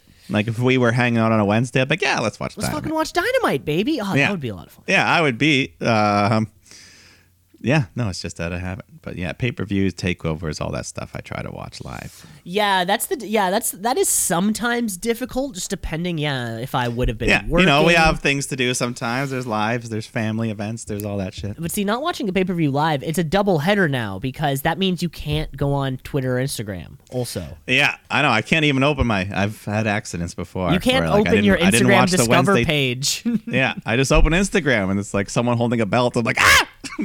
I, I, I didn't. You're trying to convince yourself. I didn't see that. I didn't see that. I didn't see yeah, that. exactly. I didn't see that. I swear. I think that happened with me with something too, and it was that uh, it was. Remember when AJ Styles beat Jinder Mahal for the WWE Championship in England? Yeah, yeah. I think I saw that somehow at It- that time as well. I, I think it was that. I think I can't quite remember, but it was yeah. I just kind of like oh, I was you know nothing to do at work. Open Twitter. And then it was just like, yeah, AJ Styles, new WWE champion. I'm like, what? Yeah, Did I was I in a coma? What the fuck just happened? uh, yeah, that's happened a couple times. You gotta stay off of socials. It's uh more yeah. If you don't want to be spoiled, it's very. Yeah, wrestling is. You know, you can still watch it, enjoy it after, but like See- in the moment, there's nothing like it. And I do appreciate the Instagram accounts whose first, you know, they have like sliding images, and their first page says potential spoilers on a big hexagonal shaped stop sign. Yeah. I but lo- sometimes the love it. headline spoils it anyways. I love those. Sometimes it just says potential spoilers. I'm like, great. Yeah. I di- But I'm it'll not- say like new champion crown, but it won't say who. But there's only one title match. You're like, oh. and that that's what will happen on Twitter is that if if let's say you know hashtag all out is the top trending thing, uh, they will have like a little GIF sometimes of maybe a big spot. Or oh, unfortunately, yeah. sometimes somebody's hand being raised with Yeah. the belt in it. and I remember there was one, I don't remember who it was, but it was one of, it was in AEW's like kind of year and a half of living mm-hmm. where I it may have been the Hikaru Shida. Ch- no, I watched that live. Fuck, I can't quite remember. Somebody happened somewhere, and then it was just them getting their hand raised by by uh, Ref Aubrey. I'm like, no, you Yeah. like, come on, that's the worst video to play. Just pay. Oh my god, yes, we uh, we like to avoid the spoilers. that's my gripe. That's my gripe, Mike. Okay, let's keep moving on because nobody wants to hear us talk about spoilers. I think people, most people, some people love the spoilers, but What's you the know, time? what's the fun? What's, the fun? time frame on a spoiler for you? Like, outside of the world of wrestling, if we're talking movies or television, like what's it, what is the the time frame? How how do you judge that? Uh, I don't know. I guess if a movie is like, I don't know if it's still in theaters. Mm-hmm. Uh, yeah. So you're maybe like a short window, like if it like if it's been three months, like sorry, dude, like yeah, Darth Um, Vader oh, no, is Luke like, Skywalker's father, dude. It's been long enough. Yeah, stuff like that. Like if someone hadn't seen the movie Get Out, I probably wouldn't. I wouldn't spoil the ending or anything like that. I wouldn't spoil the ending of any movie for someone. But that's like a recent, you know, Get Out. Yes, that, that is that is more recent. You're right. Has there been enough time for somebody? Like I know, I know lots of people that wouldn't have seen it, and it wouldn't be like common knowledge. I don't know. Of course, That's right? If you example. don't go to the movie theaters too often and then a movie pops up on the streaming service that you don't have, where would Yeah. I be in a position to see that, right? But you know, maybe something like But if you uh, don't know like the end of like Seven or something that's been around for a while, and that's what that's my next question, you know, especially if you're our age, if you're 30 years Yeah. old and a movie's been out for 25 years, you've had the time you chose not to. yeah, I don't think one per. I, I don't have the power to decide the time limit. It's just cultural. I think 7, I think Sixth Sense is another good one. Yeah, Sixth Sense. it's too. Um, you- you- it's too. It's too relevant to not know. It's been too, yeah. like I see dead people is too much of a reference for you to Yeah. not have looked into that if you were at all curious. Yeah. There's a bunch of movies that I've watched knowing the ending going in, and I still fully enjoyed them. It didn't really Of course, a fight like Club- it's my Fight- fault that I didn't see it 20 years prior. Yeah, exactly. I, I had this coming, you know? I mean, I'm fortunate. I, I think you and I are fortunate enough to remember many movies what we were genuinely shocked by, which we would now consider. You know that Edward Norton is Brad Pitt the whole Yeah. time. Uh, but I, but I remember when when I saw that and I found it out. That was one of the craziest, one of the fucking craziest moments of my life. One of the craziest moments of my life when you found out that. Oh yeah, by the way, one thing I love about The Sixth Sense is that as a viewer, it was more plausible to us that his wife ignored him than he was actually dead. That was the craziest surprise. I was like, oh wait, his his wife isn't ignoring him; he's actually dead. Uh, that was insane. That was insane. I remember that. Good film. Good film. Good M. Film. It's not M film. Night. M Night, baby. He's coming back with another movie. I hear. yeah, he's still in the game. Uh, He's, still, in the game. Still rocking the game. Uh, Mike, let's keep moving on because this isn't a film talk, uh, spoiler movie pod. By the way, spoilers. We're sorry. Um, if you actually haven't seen The Sixth Sense, but Mike, I think we should keep moving on in the show. Before we get to this, uh, this every title belt on the fucking line, uh, year anniversary of AEW Dynamite. Let's play a little bit of trivia. Trivia. Woo! Trivia. Woo! Let's play. Mike, I have four questions for you this week. I got four for you. Oh, that's fun. I'm going to kick off the uh, questions, then we can go back and forth. We're talking draft trivia. A little bit of drafting because we've seen drafts happen over the course of WWE for many years, right? You know, so Mike, uh, today we're going to be looking at uh, those who were the first picks of the draft. Okay. Um, of course, uh, we know. Uh, so last year, I mean, that's an easy one. Fucking Becky Lynch went straight to Raw. Uh, Roman went straight to SmackDown. Um, you know, so we're not even going to bring that one up. That's a little too fresh in our memory. You say it was easy. I don't even know if I you don't remember that one? Oh, I remember. I mean, I remember, but I like because Becky's been absent. I might have taken me a minute to remember Becky. Okay, well, that's okay. That's okay. We're gonna keep moving on. We're gonna move on to other drafts. Then I'm sorry. I thought Yeah. that was uh, no, no, no, It might have been. Let- By the way, I'm we're talking already- drafts, not shakeups. and not uh, not like a beer draft where Okay, so I was when I was thinking about what to do for trivia, I did uh, have it was too difficult for me to get you to answer them properly, but they were going to be about the different kinds of drafts. So yeah, like a beer and then like like a draft of like a letter, you know, like a rough Yeah. draft. I was trying I couldn't quite get like enough Like an army questions. draft? An army draft, that was the other one. I couldn't quite get enough question like to I don't know. Those Yeah, that, I get it. That would have been fun. uh, where I, that's the thing. I couldn't get the questions were the funniest part because the answers were all draft. yeah. uh, so it really would have been it would have been more if for it me. could have been like a Jeopardy style where I have to give the question. Oh yeah, that's a um. Oh, answer these in Jeopardy style. Yeah, you know what I mean. Yeah, exactly. I give you the answer. Uh, you give me the question, or just say what, Yeah. or just say We what. should do that. yeah. We should do that. We should do like an actual Jeopardy style. Yeah, we uh, can have the thing. categories. That'd be fun. We could do that. We could do that for episode Maybe for the 100. 100, We could do that for hey! episode 100. Hey. Yeah, that'll be. Yeah, that's that's one of them. Yeah. Yes. Okay. Okay. Um. Okay. So let's go. Uh, we're going to July of 2016. All right. All right. Okay, where uh, Monday Night Raw had the first overall pick, but did not pick the WWE champion. So my question for you is, who were the first two picks of the 2016 draft? I'm gonna say first was Seth Rollins, Mhm. and second was Dean Ambrose, the champion. Couldn't have said it better myself. That was our little 2016 trivia. Sweet. Uh, I hear some sort of tapping. Is there something shaking on your end? No, I don't think so. Okay, maybe it's just a temper. Uh, anyways, yes, good stuff. Draft trivia. That's not what I got though. Uh, last week I gave you some wrestling nickname stuff. Uh, but we're still in October, so I want to jump back to the Halloween, the fun, spooky trivia. Spooky trivia. Yeah. Ooh. You know, uh, I'm one of those people. I love, I love it. I love the month. I don't really do much. I don't dress up or anything, but I watch the movies. I have fun. Yeah, yeah. I am. Uh, I think last night I, I did Saw four in my every October. I like to watch all seven Saw movies. Yeah, Um, I've been uh, watching The Haunting of Bly Manor. Yeah, You know of it? I've seen that uh, pop. I've seen that pop up there. You like it? Yeah, I'm liking it a lot. I like the first one as well, The Haunting of Hill House. Ooh, Well, it's not related narratively, but same people. same stuff.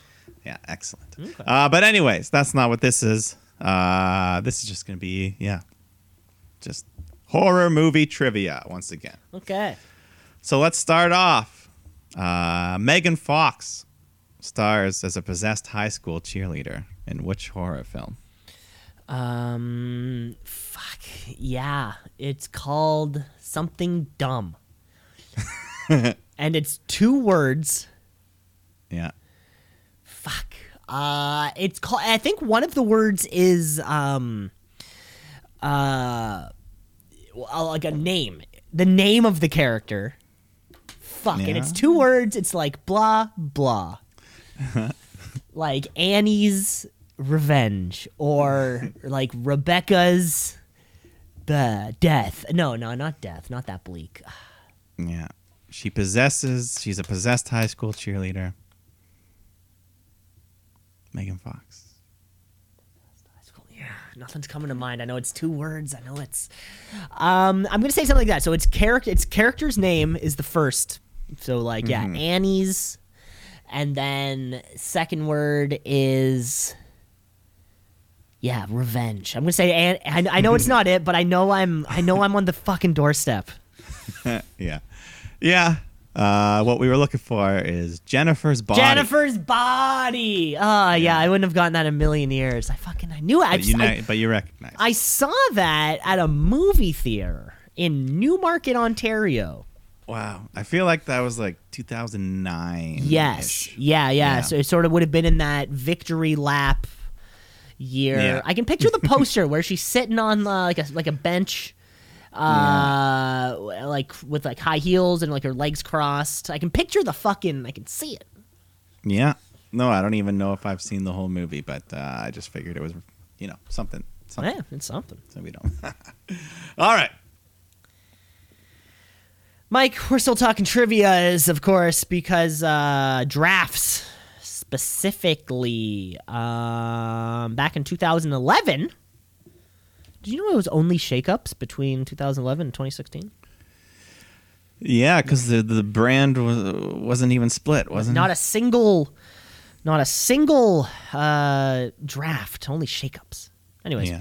uh, back in 2011, SmackDown got themselves the first overall pick. Um, however, their pick got drafted back to Raw seven picks later. Who was it? Um, 2000, 2011, you said? 2011. SmackDown picked first overall and it got drafted back to Raw. Is that what you said? Straight back to Raw. Uh, first overall pick 2011. Who was on top in 2011? That would have been like WrestleMania 27 ish. Uh, guys like, I mean, Cena and Batista were still around. Uh, the Miz was getting his big run. Who else was? Uh, mm, I guess Triple H, The Undertaker were still wrestling, but Undertaker never went to Raw. You're on the Uh, doorstep. You've said the name. if that in helps. 2011, they got drafted first and then went to Raw after, you said. Mm-hmm. Hmm. Let's go. Batista. She said the other guy. It was John Cena. Ah. John Cena was drafted by SmackDown and then like traded to Raw like right after. So it was this weird thing where all the matches on the night were to de- there were a bunch of matches to determine like how many picks you get. Yeah, I do remember that. It was very it was it was very bizarre. So you know, like SmackDown won a battle royal to get a pick, and then yeah, who the fuck knows what was happening? Yeah, no, there's been many different formats. There's been years where it's just like random. It's just like spin the wheel, and then whoever it lands on, that's who you get. uh, all right, my next spooky trivia for you. Uh, we've talked about these films before, so I know you've seen them. So, uh, in the very first Friday the Thirteenth film, Oh, we're back to jail. okay, what? What's wrong with that? nothing, nothing, nothing, nothing. We're back to Jason Uh, Voorhees. Okay, okay, yes. I love. Uh, the very first Friday the Thirteenth film. okay, Which future Hollywood star is stabbed through the neck with an arrow? fuck, I don't know this one. Ooh, boy, There's, like, there's a big name Hollywood star that was in the first movie. Okay, because you know what? I mean, the uh, because certainly the Johnny Depp murder is That was a little I- more, I, yeah, I little hold that. I hold that near and dear to my heart. we know you don't like Johnny Depp. Uh, We know how I feel about Depp. Yeah, this other guy, I don't your I don't know your feelings on this man. I will say it's a man. Uh, but you do know him. He's famous. He's I'm in sure I do. No, you know what? It's not. Uh, I I don't think of. Yeah, nobody in that movie. I remember See, as being can you- like. Can you picture the famous scene? He's like sleeping in his bed. The arrow comes up from behind through his neck. There's all this gore. I think I can. I think I can picture it, Yeah. but nothing comes to mind. Uh, I'll gi- I'll give you a super hint. okay. a super hint uh, because it was Canadian Thanksgiving this past weekend. Oh, thank you. Uh, I did mention it's one of my favorite films, Planes, Trains, and Automobiles. You, you And you've, you've said that a couple times actually. It's well known. It's well known. It's a well-known uh, But within that film, in one of the opening scenes, there's a man who Steve Martin races for a taxi. Oh, I Do you remember that? No, I don't remember That's that. a super either. hint. Okay, that's so that's, that's, a harder. super. That's probably deep. even harder. I, I, I'm, I'm drawing a blank. I'm gonna say some Hollywood hunk, some some cutie, some ho- some '80s hunk. yeah. All right. Let's just say it is Kevin Bacon. No, no shit. That's cool. No shit. Yeah. The the Hollow Man himself. the Hollow Man himself. You know, I am. uh I am That's another horror movie. two degrees from Kevin Bacon. Two degrees. Yeah, I was at a resort one time, and I mean, they could have been lying. I guess they really didn't gain anything by lying, but uh, yeah, it was like one of Kevin Bacon's homes or something like that. Uh, is their neighbor. Oh, cool. So I mean, if I just tr- take them for true, which like I just will because I don't gain it. Yeah, nobody gains anything from this story, uh, which would mean that Mike, you are three degrees of separation from Kevin Bacon. All right. Sweet. I mean, that's pretty cool. Okay, Mike, we're still back on draft trivia. Ready for it? Yep. In 2010, only a year prior. So, you know, we're, we were back on this yearly draft thing. Uh, SmackDown, once again, had themselves, or I guess for the first time, had themselves the first overall pick uh, to select a female superstar In 2010. in 2010. Uh, however, I'll give you a little hint. Uh, 10 years later, she would become the first female 24 7 champion. okay, so it's uh, one of those legends. First 24 7 female. I'm trying to think who was all around. There was like uh, Torrie Wilson, Stacy Keibler, Michelle McCool. Uh, it was, uh, huh? Were you gonna say something? No, no, I wasn't going to say anything. was that a hint? Yeah, no, you're, know. you're you're you're in you're in the ballpark. I heard a slight inhale. That's you're all. in the, oh, I'm sorry. No, you're in I'm the in the park? You're, you're in the ballpark. I'm in the park. I'm in the park. Uh, that's still surprising that one of them would go first overall in 2010. You say? In 2010, I dare say. So I was, yeah. Hmm. She's also a one-time Divas champion. If that helps. A one-time Divas champion. Only one- Uh, only so one I'm gonna time. say. Um. And what was the what was the thing about? Oh yeah, she's 24/7 champion. Twenty-four seven champion. It was that episode, uh, the Raw reunion. Yeah, there was a bunch. There was a bunch of them. You're you're on you're in the ballpark. I know you're there. So it might have been one of the names I already said. Uh, let's go with. Uh, let's try Torrie Wilson. Torrie Wilson. You should have said the other Torrie Wilson. We're looking for Kelly Kelly. Kelly Kelly. Ah, Yes, the first overall pick in the 2010 draft. Uh, of course, yeah. Later on in that that faithful day in Tampa, Florida, she would go on to win uh, the 24/7 championship along with Drake Maverick twice, Alundra Blayze, Million Dollar Man, Candice Michelle, Gerald Brisco, Pat Patterson, yeah, it's a wild thing. and that whole Mike Can- Maria Kanellis thing. oh my god, just hate just looking at this. Be talking to Wikipedia pages for belts. I hate looking at the uh, 24 7 title. Yeah. Yes. Yes. Well, Anyways. moving along here. Let's keep going. yes. Uh, I will say I do, I do favor a lot of older movies in these trivia. So, You do. Yeah, we're kind of we're stuck in yeah, we're in a 90s and classics. yeah, over. but you know, there's still time in October, so maybe there's a reason. Maybe the new stuff comes at the end. Who knows? That's a good point. I know. Yeah, we'll see. Uh, but in the meantime, let's go back to the classics. 'Cause Nightmare on Elm Street. Mhm. You love it. Johnny Depp dies. You can't not love that. Uh, but the man who kills him, Freddy Krueger, was played by the same person in all the original movies. Do you know that man? Uh yeah, that guy's name is Robert Englund or Englund. That is correct. I think it's England, but it, I I don't know if I've ever heard it spoken. So, England. It's like England with a U. England with a U in there somewhere. yeah, But I definitely I yeah, I definitely know that.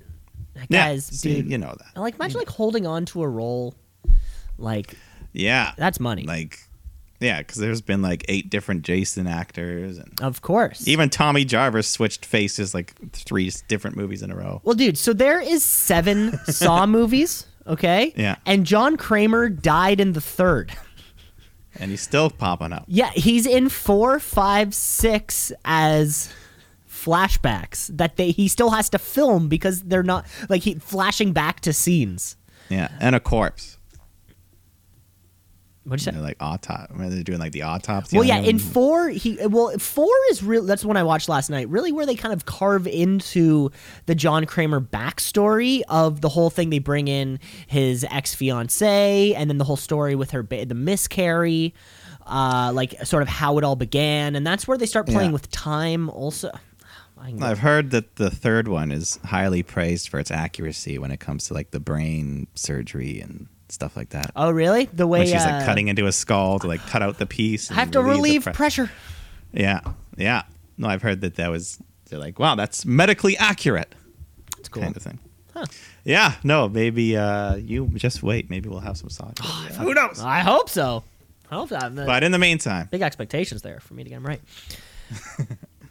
uh, okay, your final your final draft question. Uh, we're going to again just a year before the 2009 WWE draft, um, which took place in April. Uh, that involved all, all these brands: Raw, SmackDown, ECW. Also, still kicking. still kicking around. Um, however, the first, uh, for the first time ever, my mistake. Sorry, the United States champion was selected uh, with the first overall pick going to Monday Night Raw. And eleven In years, two- and eleven years later, he's still hanging around. In 2009, the United States champion was drafted first overall First overall, to Raw or SmackDown. What? Monday. Sorry, to Monday Night Raw. Okay, and he's still kicking around nine years later. Oh, Nine, 11 years. 11 years later, yeah. Um, okay. 2009. That would put us at uh, WrestleMania 25, I believe. So who is the U.S. champ around that time? Uh, I want to say the likes of uh, I mean, I don't. I hate to say his name. Chris Benoit was still around at that time. Uh, Finlay was mixing it up for the U.S. title, but I don't think he'd be a first overall. Uh, U.S. champs. Booker T was doing shit with that. Uh, but U.S. title. These are weird ones. Like, why the hell would that be first overall? First overall pick. I'll give you a hint. Uh, if you want to look uh, a little bit further, uh, Triple H, the WWE champion at the time, was drafted five picks later. Wow. What the fuck's Weird, eh? So it must have been one of those like random drafts or something. I don't know. Do you have any context to these drafts, or you just see the order of the picks? um, I have, or, or like how the draft came to be. Yeah, I'm yeah, I'm not because there were some where it was just like random, like it would just like roll the dice and you'd get whoever. Uh, oh, like how the draft was set up? No, sorry, I don't Yeah. have. Uh, Uh, so let's just that. go with someone who was U.S. champion back in 2009. You know what? I'll just go with someone I haven't said and say Matt Hardy. Matt Hardy would have been a good guess. Matt Hardy was the fourth overall pick in that draft. You were so close. No, Mike. I think you you were. I think you were too focused on the first half of the question. You know, I mean, of course, Maybe. this United States Oh, yeah, who's still around? It's Eleven years later, still likes to hang around. The Miz. The Miz. Ah, you're so close. You're circling. we were looking for none other than MVP. MVP. Oh, of course. Yeah, he was. He was a big staple of that U.S. team. coming from SmackDown to Raw with the very first overall pick. Yeah, four picks before uh, Triple H was, five picks before Yeah. CM Punk. I mean, Mysterio's down on the list. I don't even see John Cena. Yeah. So surely there was something going on. Odd, eh? Yeah, sorry. I'll try to get more context. Or sorry, context. No, no, no. I mean, I mean, I'm just saying. All right. My final question for you. We're sticking in the world of what we've been sticking with. Uh, another Nightmare on Elm Street question. I'm sorry. Okay. But this is another one. You know, it's pop culture pretty much at this point. So I want for you to recite to me the Freddy Krueger nursery rhyme. Oh, fuck. The thing that, like, oh, fuck, that he always says in that Yeah. I'll give you, I'll start you off with one, two. one, two. Oh, One, two. Uh yeah, it's it's in that tone of the like one two buckle my shoe. It's in that Yeah. like scheme. I think you can piece together a couple of these. Yeah, and it's all about it, it's like the rhyme happens fuck, it's like yeah, one two one two he's coming for you. 3 4 uh, wanna s- well, lo- lo- look, look, run out the door. Five, six. Uh, I can't get this one. Five, six. Pick up sticks. Nine, ten. You dead all over again. It's something to this effect. You got a couple I words. have a couple got a- words down. Okay, yeah, it's in that scheme. One, um, yeah, It's I'm, definitely- me say like one, two. He's coming for you.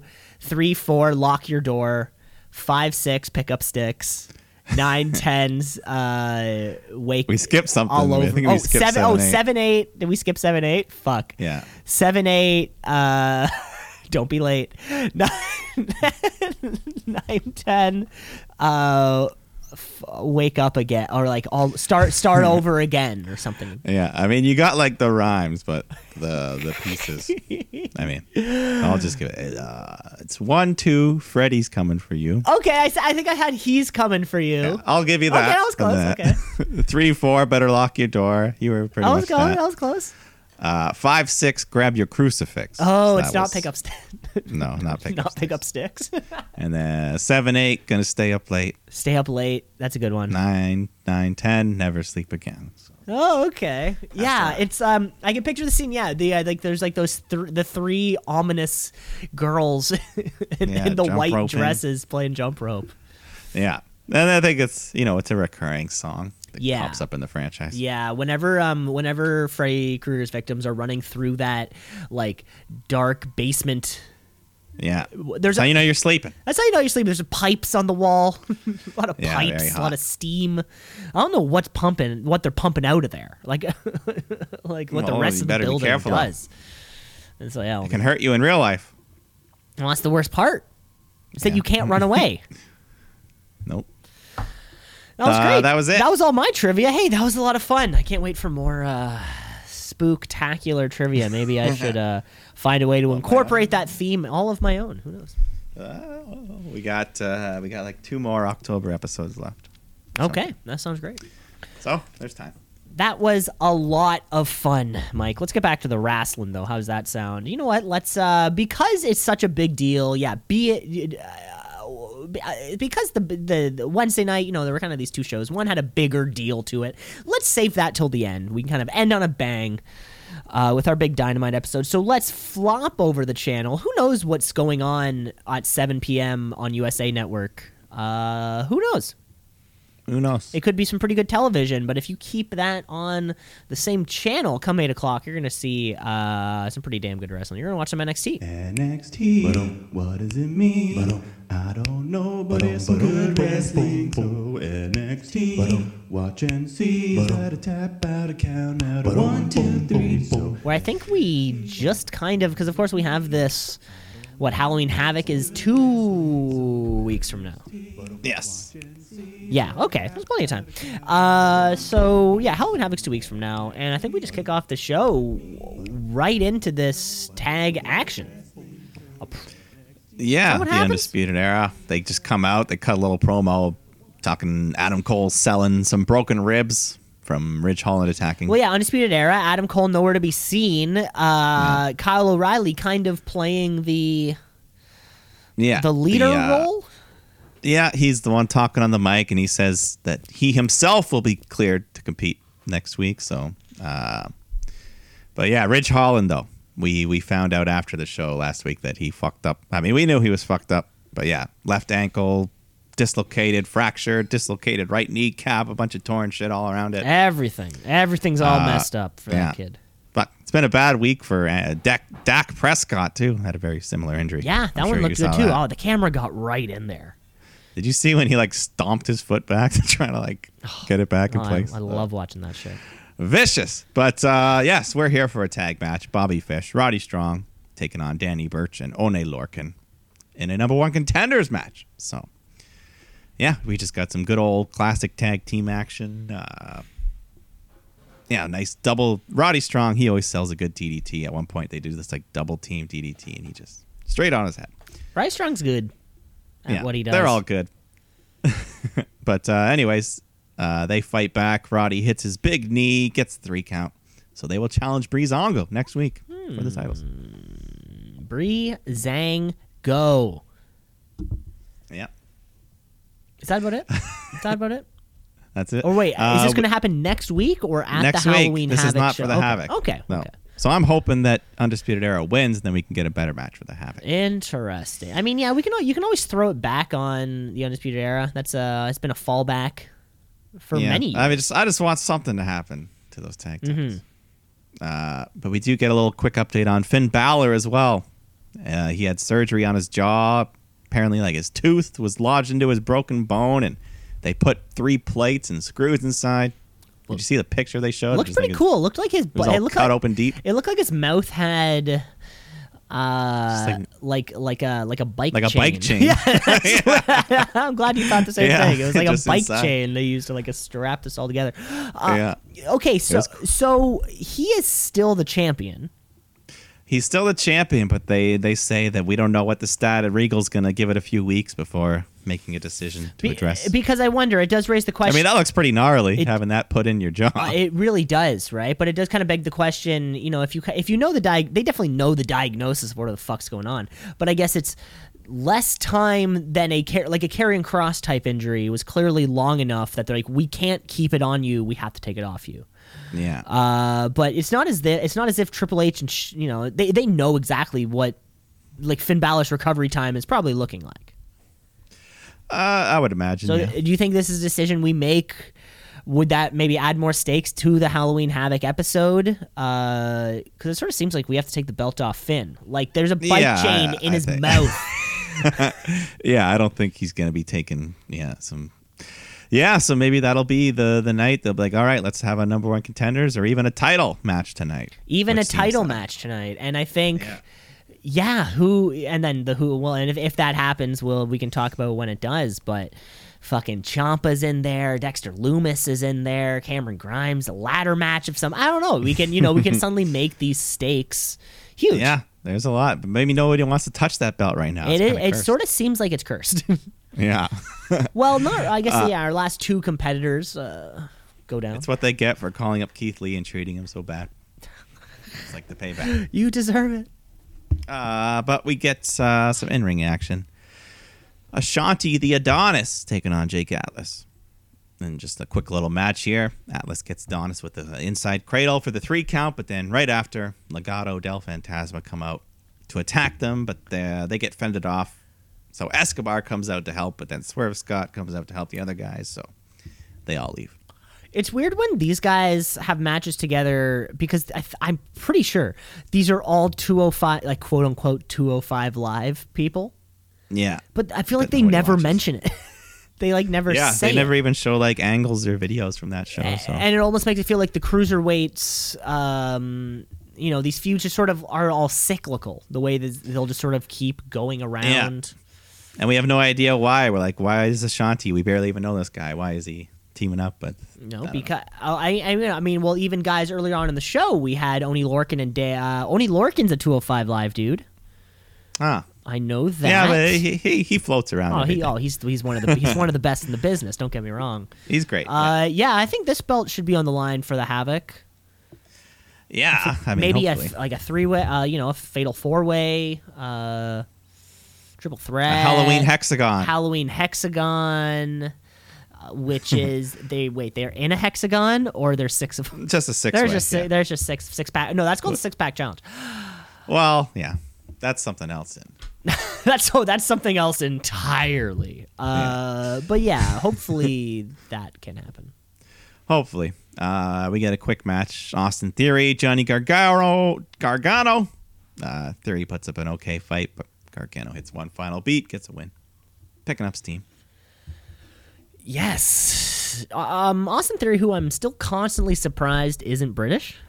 I don't know. It's like every time he speaks, I think he should be British.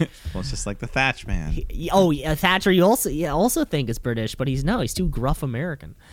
Yeah. Uh, I think we go backstage and Raquel Gonzalez is talking into the camera. She challenges Rhea Ripley for Halloween Havoc. But Rhea's in the background. She's like, hey, oh, I accept it. Now what? And they just go face to face, get pulled apart. So there you go. We got that match book. We'll get it. We'll get it. But uh, we got a match with more on the line right now. Shotzi Blackheart is taking on Candice LeRae. Winner gets a title shot against Io Shirai at Halloween Havoc. And yeah, this was just some just some great woman's action here. Shotzi does her weekly bump on the side of the apron. Not as scary this time. It's just like a little, it's just a face buster, but uh, she does eat a big German suplex off the second rope as well. She's just such a tough girl. I love. Uh, but Candice hits her big Cabrata moonsault, gets a two count. Uh, Shotzi fights back. She's hitting a bunch of cool moves. Her submissions, she just does the coolest submissions. But uh, eventually, Candice is thrown out of the ring. She walks over to the barricade where Indi Hartwell appears and hands her a pair of brass knuckles. And Candice is able to clock Shotzi in the head with the knuckles behind the ref's back and pins her for the three count. So Candice gets a title shot at Halloween Havoc, you dirty cheater. But at least Shotzi still gets the host. So. Yeah, this was uh, you know, just another just the whole night was just bang on so far. Yeah, it was good. I'm loving, you know, Candice and Gargano. They're having a great thing going. And now bringing Indi Hartwell into the fold, it's it's good for her. She's barely, you know, she can become someone now. Yeah, it's good for everybody. And yeah, it's not Shotzi Blackheart's time yet. Not yet. She'll be champion one because day, it's not no her time doubt. because it's not her time to lose yet you know like i mean sure she lost this number one contendership but you don't want to just kind of go to a championship match and then lose it Yeah, like ruby Yeah. Ri- remember the Ruby Riott ronda rousey that's a lot of r's uh, yeah, you, yeah, you, Yeah. you, you pop off and you win a, uh, you win a number one contender match, but then you just fucking lose Yeah. and meet loot. Nah, no fun there. And she did just fight Io a few weeks ago, anyways. I think. Just had that, yeah. Shut- super yeah. one, or maybe it was like the Super Tuesday or something like that. Oh yeah, part one. Uh, but then we go backstage. Drake Maverick. He's just pitching all these tag team branding ideas to Killian Dain, uh, the fur, the Fury, and the Furry. And, I don't know. He's what what I what I don't understand about his body hair is that like or God It's so patchy. yeah and It's I just pray that doesn't happen to me. You know, you know what I'm saying? Like that's half of my concern. It's like, oh my god, Like if, alopecia of the chest. like if that happened to me, what would I do? What would I do if my hair Um, grew in these like clumps that just kind of Yeah. dread slightly? it's like, it's like. Uh, and I have a fair like- and I have a fair amount of body hair yeah. to kind of all. It's like the field at uh, Tropicana Field, the Tampa Bay Devil Rays with their shitty turf. It's not real grass. You know, the real grass is all even. yes. Oh, I this see is like a bunch saying. of patches just put down. I see what you're saying. I see what you're saying. Uh, but anyways, Robert Stone comes out with Aaliyah. I think his only client he's got left. I, yeah, who knows? Who knows how the how the RSB? He's an up and down. What is it? The uh, RSB? yeah, how's the RSB? the RSB, doing? yeah. He's here to cut a promo about that. Um, but unfortunately, Aaliyah, his client, is taking on Toni Storm. So it's, uh, yeah, Toni. Great to have her back on the brand. Only 24. she's younger on the brand for the first time. Yeah, I mean she's yeah she's a UK girl, uh, but she's here permanently. I hope. So Toni Storm, Aaliyah, 24 years old. She's got a long career ahead of her. But uh, yeah, this match was just a nice little quick showcase. She gets the quick win, hits the Storm Zero. Looking good. Good to have her here. Um, yeah, I guess the con- um they kept putting who does commentary now? Tom Phillips. Tom Wade Barrett. No, is it Vic Joseph? It might fucks one of them. I don't know. It's been a bit of a rotating pool. Bit of a rotating pool. They're trying to sell us on this whole thing. Uh, they kept they kept saying she you know she's been out of competition for eight months. She has ring rust. I'm not sure if that's the story they were trying to tell us. Um, I don't know. It was kind of this vibe I, don't kept know. getting because it wasn't it wasn't really like a squash. She didn't really get much offense in there. Yeah, it wasn't a squash, but it was quick. But it was She quick. like- yeah, it was kind of like this weird Yeah. thing between the two. I just noticed this this week also. I don't think we've talked about this on the podcast before. Um, especially after we had Tony Khan on camera kind of a couple weeks ago, maybe it was like 2 weeks in a row or something. Does it look like does Robert Stone look like Tony Khan? yeah, like does. it look like the, Very much so. like and now i'm just and then i kind of went back and i was just picturing the way that you know he was getting run over by Shotzi's little mini tank Yeah. and things like that and like the imagery of him like pleading for mer- for mercy being Yeah. stuck under a little fucking rc car uh yeah. i think robert stone is supposed to look like tony khan or be a tony I don't know if he's supposed to look like him. I, I- think he just happens to look like I him. I, I don't know. I think I think that's I think this. I'm I just saying. think I think they just have a, a similar face. You think they okay? You think they just happen to look similar? You don't think that this is a conscious Like? Robert Stone was a person before he came to NXT. He was still Robert Stone. That's a good point. That's a good point. Yeah. Okay. I don't know. I don't know. but they do look I, I oddly. do think they look very much the same, but I don't think it's intentional. Or it's like whoever, like the Robert Stone guy in kayfabe, looks like Tony Khan normal. like that's what it is. I bet like the guy he would take off. His, he probably doesn't wear glasses or something. Maybe wears his hair different. but it's like the Robert Stone character looks like just what Tony Khan looks like walking around. I don't know. yeah, I, I I can agree with that. Whether it's intentional or not, we don't know. We don't know. We don't know for sure. Hope- Hopefully we'll find out. I'm shooting on that one too. I'm shooting on that one. That's a whole other shoot meter. That's a shoot yeah. meter. Oh yeah, we Uh, haven't brought out the shoot meter in a long time. I'm I'm I'm, I'm hot on that one. I'm hot on that. Well, things. All right, all right. I forgot about I forgot about the shoot meter. Well, things haven't been as crazy. They really haven't. I mean, been. they've been just consistently okay. Yeah, they're- good. consistent. WWE consistently okay. Uh, but let's go tag team. Imperium taking on Drake Maverick and Killian Dain.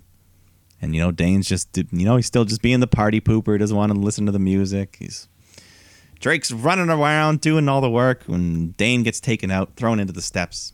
Uh, so Drake's left on his own, and Imperium hit the Imperial implosion and get the win. So uh, and then after the match, Ever-Rise comes out, uh, getting Drake's face and beat him up, but Killian Dain knocks them both down, tells Drake, "Nobody hits you but me, so come on." And then Drake's all pumped and he goes with his buddy. So he's coming around. Dain's coming around. How can uh how can NXT so easily create an interesting tag team. Yeah, Where the main just make it likable in like a week. Seem, you know? yeah, it's like been a week and they lost both times. Uh, Yeah. And we somehow like these guys, which is, yeah, which is great. You know, I mean, you can have, you know, opposites come together, overcome some adversity, and then in, in the end realize uh, yeah, yeah, they should be together for it. I don't know. Um, whoever's sitting there on Monday nights, fucking move over to, I don't know, figure it out. You, you know wow, yeah. It, all, it starts at the top, and we all know Be- who that is. Of course, because as we know, you know, this NXT tag division also feels kind I don't want to say dep- empty or depleted or anything, but it's different than what it was a year ago. Yeah, there were there was an era where the NXT tag titles were like the hottest title on the brand. The most prestigious thing you could have won, right? But now, of Yeah. course, with guys like Ever-Rise, we have Imperium now here, uh, Undisputed Only Era, half of Imperium, Killian Dain, and this kind of Drake team. Uh, yeah, we'll still need another team or two. yeah, you know, we got Legado, Del Fantasma. They can do their shit. We can rebuild this division. This God is- damn it, let's rebuild this division. yeah. So hopefully, but main event time. We got Damian Priest Ah, defending that's not his name. the Archer, No, no, we went over this. We went over this, Mike. Remember? the it's, 38 year old. It's. It's, it's thirty-eight-year-old Damian Priest. We need to get a birthday check too. Who knows if he's he could be almost 39. Uh, what do we have right here? No, we uh we actually missed it. September. September is his Okay, birthday. so, fresh, young 38. a, a new thirty-eight in two months and one one month. So he's here to defend his North American title against Dexter Lumis, who, you know, he, he was supposed to be in that ladder match, so he deserves a little shot. Yeah. Uh, and Priest, though, he knows why he missed that match. He's targeting that, that ankle, so they have a good little back and forth. Uh, Lumis is in control when Cameron Grimes shows up. he comes running in and hits the big cave in stomp on the edge of the ring behind the ref's back. Uh, Priest takes advantage and hits the South of Heaven, I think they called it, which was just like his sit out choke slam. Oh, cool. Uh, and that gets the three count, retains his title. So as Priest is celebrating, he's on the ramp when Gargano nails him in the back with a chair. And then him and Candice are just kind of standing over when Regal walks up behind him and says, All right. All right, lads. Uh, Halloween Havoc. At Halloween Havoc, the two of you are going to have championship matches, but the stakes are going to be higher. But don't take it from me, take it from the host of Halloween Havoc. And then Shotzi Blackheart rises up from this just cauldron of just smoke. Another I don't even know what stage. Where was this stage all Another along? I know. I was like, where did this come This from? was- yeah. Remember the uh, when they had the balcony for a little while? Oh, the balcony at the PC. podium. Of course. Yeah. Uh, so yeah, she just rises up from this cauldron and uh, lets Johnny and Candice know that at Halloween Havoc, both of their matches are going to be determined with a spin the wheel, make a deal, and then this giant virtual wheel s- shows up on the screen. And it spins, but it doesn't stop. So I guess we'll find out later. So it's like a so it's like a wheel of stips. wheel of stips, and I do have the stips here if you'd like to see. You you pa- you paused it. I have the stips here if you'd like to see. Yes, please. I'd Uh, love to hear them. Okay, what are they? So of course we have a good old casket match, Casket Uh, match. Yeah. casket, Yeah. a biker's chain match, which not as exciting. Okay. Uh, buried alive match. Haven't seen one of those in Uh, a while. Well, it's in Mania. Mania was kind of a uh, we got a very uh, live- Bonya. Yeah, yeah, kind of. Uh, boiler room brawl, which is the Freddy Krueger which special. sounds pre-filmed, was pre-taped. Yeah. pre-tape. Uh, Shotzi's choice, which could literally be anything. Mm. Uh, then we got a weapons wild match, which I guess just a regular hardcore. Uh, trick or street fight, which I I caught that one. That was uh just a good pun. Trick or street, yeah. Uh, we got a blindfold match, which those are never very good. No, it doesn't sound like it. Uh, Chamber of Horrors match, which I would love to see. That's like an old, like WCW gimmick with, think like the electrocuted cage or something. or Oh, the- cool. Maybe the electric chair in the middle. I don't know. Uh, we got Devil's Playground match, which again probably just a bunch of weapons. Uh, the old school coal miner's glove on a pole match, which I think we talked about a while ago on this show. We did. I Some well, anything on a pole Yeah, but the coal miner's glove, that's like because it's heavy, real right? old school. Yeah, but they just use like a painted gardener's glove. Yeah. paint, And then paint, finally- paint it black. Yeah. Uh, the final step was TLS, which I guess tables, ladders, and stairs or scares or I don't know. Scares. I'd like that one. Scares. That'd be funny. So who knows? Spin the wheel though. That'll be fun. We're gonna get at least two gimmick matches. Two gimmick stipped matches, uh, which will be which will be appropriate appropriately ridiculous. Yeah. I th- I'm just looking forward. I think for a Halloween themed thing. Yeah. So that's two weeks from now, and uh, that was our NXT. That was our NXT. What a great show! They really just kind of like uh, match. did a good job of just match, building towards. Halloween Havoc. Yeah, they really yeah, kind of pushing toward. I mean, what it feels like we had seven matches on this show. Maybe we Uh-huh. did. Well, let's move over to the other brand because, of course, like we said, there's a celebration going on. A celebration. Another one. I, We one oh, last we're week. just celebrating everything on AEW. Uh, isn't that great? We're just so, uh, just, cel- just enjoying life. just- we're having wrestling. yeah, I love that we're just acknowledging all the things that we've achieved and just patting ourselves on the back like we do here on the podcast. But let's move on because yeah, we are talking about this one an- one year anniversary show. We are talking about all elite wrestling. AEW. All elite. They coming for you, Vince. Better watch out. It's too sweet. Where every title is going to be on the line. That's right. Dynamite. Uh, we just kick right off with the AEW World Tag Titles. FTR defending against the Best Friends. Two of the top teams going right now. And you know, this I think this match just gave what we expected. Just some good old tag stuff. Just you know, start a little slow, build up as we're going on with the near falls, uh, all these double team maneuvers. Uh, but on the outside of the ring, in the crowd, there was Penelope Ford and Kip Sabian, who were just kind of playing on an arcade machine. And A very poorly placed arcade machine, I gotta say. yeah, and poor, poorly made. Yeah, so Mike, you know more about arcade machines than I do. How wha- what Yeah. could you say to their durability? a real arcade machine, like the old big one, like they would, they they weigh like 500 pounds. So- They're massive. They're huge. So let's say, oh no, um, like you're playing, like you're uh, like a ball hits the arcade machine. You could safely Yeah. say that there would absolutely be zero damage done if a ball hit the side of an arcade machine. Yeah, that machine should be no no damage. It's probably just made of plastic, whatever it is. It's not going anywhere. Mm-hmm. Okay. So I want to make sure. I just need a baseline for how good these things Yeah, are. yeah. So this match spills to the floor. Uh, Trent jumps at Dax. They're fighting. They make their way to the arcade machine area, and uh, yeah, Trent comes running in. He jumps at Dax, but he avoids. Trent smashes through the arcade machine, and it just falls to pieces. Like you said, it was not. Yeah, it was like a cereal box. Made of plywood. Uh, so he's taken out, and then the finish comes when Harwood's got Chuck in a waist lock, uh, and then Cash nails Chuck with the title belt. And as he's nailing him, the ref ducks, so he avoids seeing it. Uh, FTR get the three count with the cheap tactic. And there's been a conspiracy running now of refs continually missing uh, FTR cheating, and I think it's been the same ref. Well, I don't know. I haven't looked deeply into it, but Well, we know. it's a conspiracy. I know how I feel about Maybe Britt. Baker's been right. Is that is that Rick Knox? Is that who that one is? Uh, yeah, it's the one I don't like. No, no, the one that no, that's not the one you don't Or is like. Remsburg? Eh, eh, eh, I get them confused. The two bald refs. One I like, one I don't. Rick Knox. uh, fuck yeah, neither can I. Oh my I god, remember. we're not gonna do this. There's this. Bryce Remsburg and Rick Knox. I can't remember. Yeah, we're not gonna do. We're not gonna do this now. Uh, No.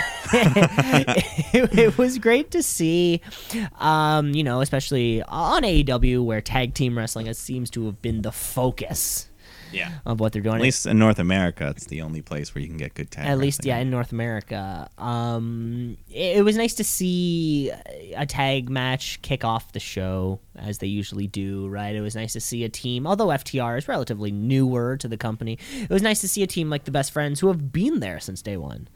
Uh, Yeah. Also, kind of get the opportunity in that, uh, you know, all along, you know, and of course they're kind of they're still probably pretty sore from that five star match they just had.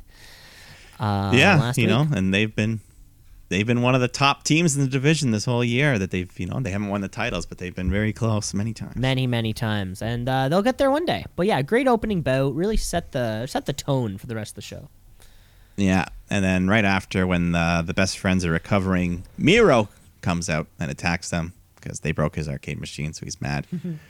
uh, and then we get a tag match: Miro and Kip Sabian against uh, Lee Johnson and Sean Maluta, who make their debut. Sound like dark guys.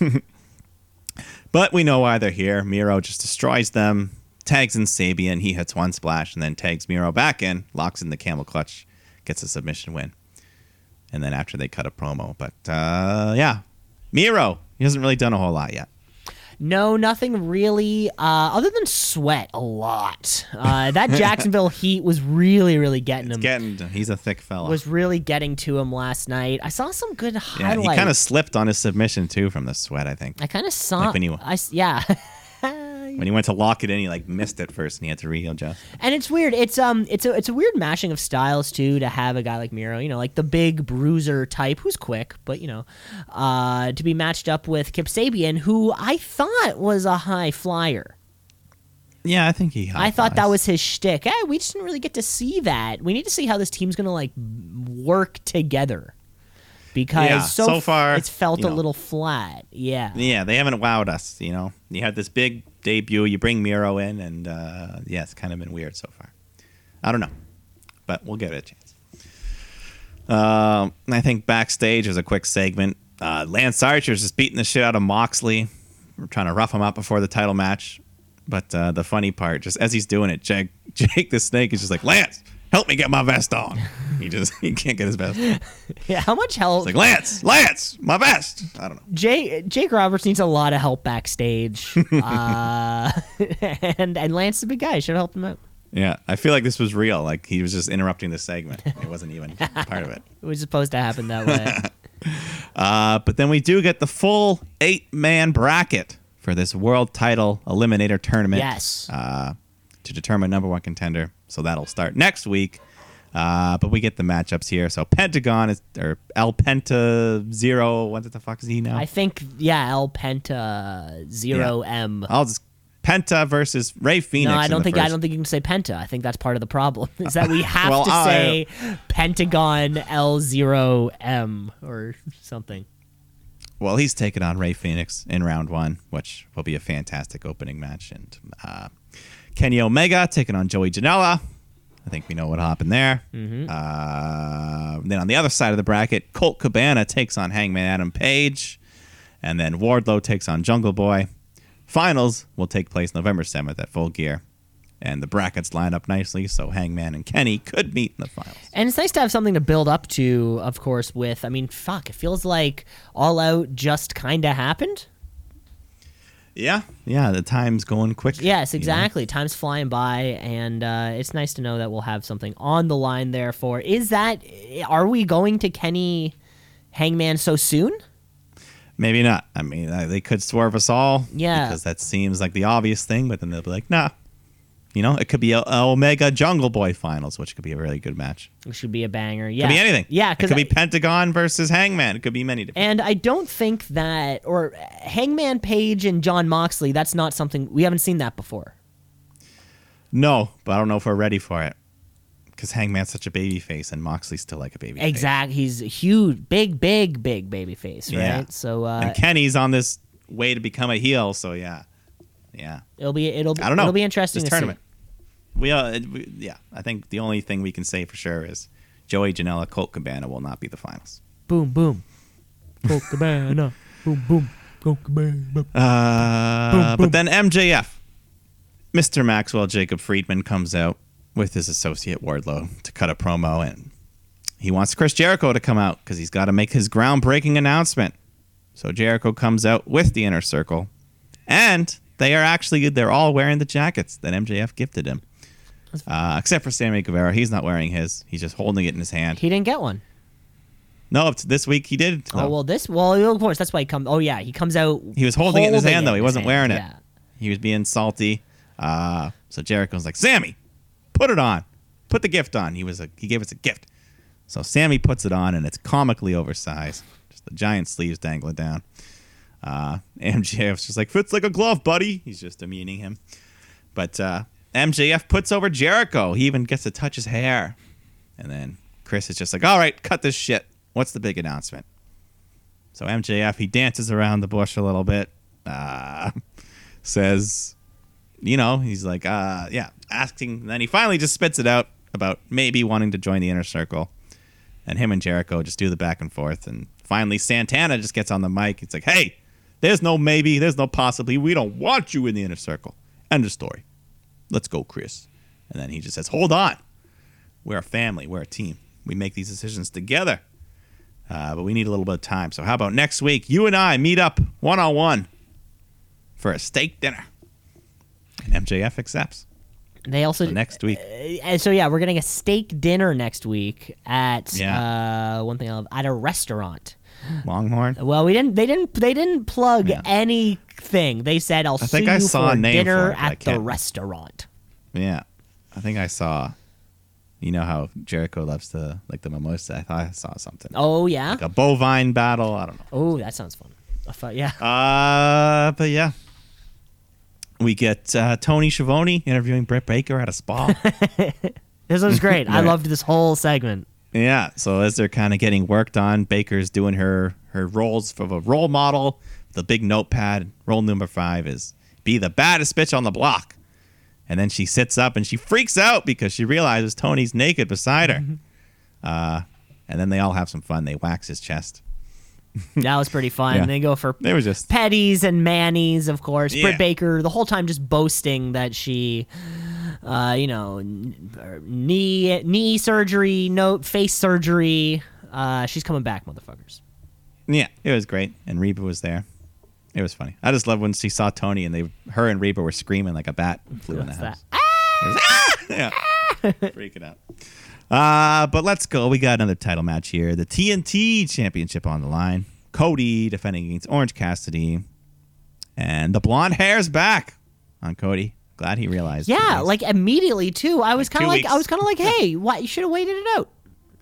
I mean, yeah, because he's been acting like a dick anyway, so he might as well look. Like I mean, I don't know. Like, I mean, you know, because it makes me wonder, what was the point? I think he really just thought, hey, I sh- I'll look good, and then he really, you know, maybe he's like, ah, didn't work. Eh, you could be right. You could be right. Uh, but yes, here we go. Oh, sh- Orange Cassidy starts off doing his his whole shenanigans, which just pisses Cody off. Uh, but eventually, he does lock up with Cody. His first lockup in AEW, they say. Orange Cassidy. Oh, really? That's what they. Uh, That's what they said. Uh, and then they do. They do some nice little chain wrestling sequence. They fight outside the ring. Uh, and then the Dark Order appear in the crowd. They distract the ref. John Silver runs up. He grabs a TNT title. He's looking to nail Cody with it. But Orange Cassidy stops him, and uh, the ref catches everyone, and just a couple other refs come out to help. They just eject the whole Dark Order out of there. Uh, so the match continues. Cody's doing his heel tactics. He does like push ups while Cassidy's down, which gets some boos from the crowd. So he's being a little dick. He's being a dick. He's being a little. Uh, and Darby Allin was just hanging out in the crowd, just watching the whole time because uh, he's going to face the TNT champ at Full Gear. Right. Yeah. We. I think we. How? When did we find out about that? There was no like contender or anything. I don't know how it. I don't know how it came to be. Yeah, but, just sorta uh, did. He's good. Okay. Uh, so, anyways, there, you know, a couple big near falls. Orange Cassidy hits some big moves. Uh, yeah, Cody's working over his leg, doing the figure four. Uh, they fight outside to the edge of the apron, and Orange Cassidy hits the beach break on the side of the ring. Uh, but he's so hurt that he can't capitalize quickly enough. So, once he gets him in the ring, Cody kicks out. But this is a 20 minute time limit match.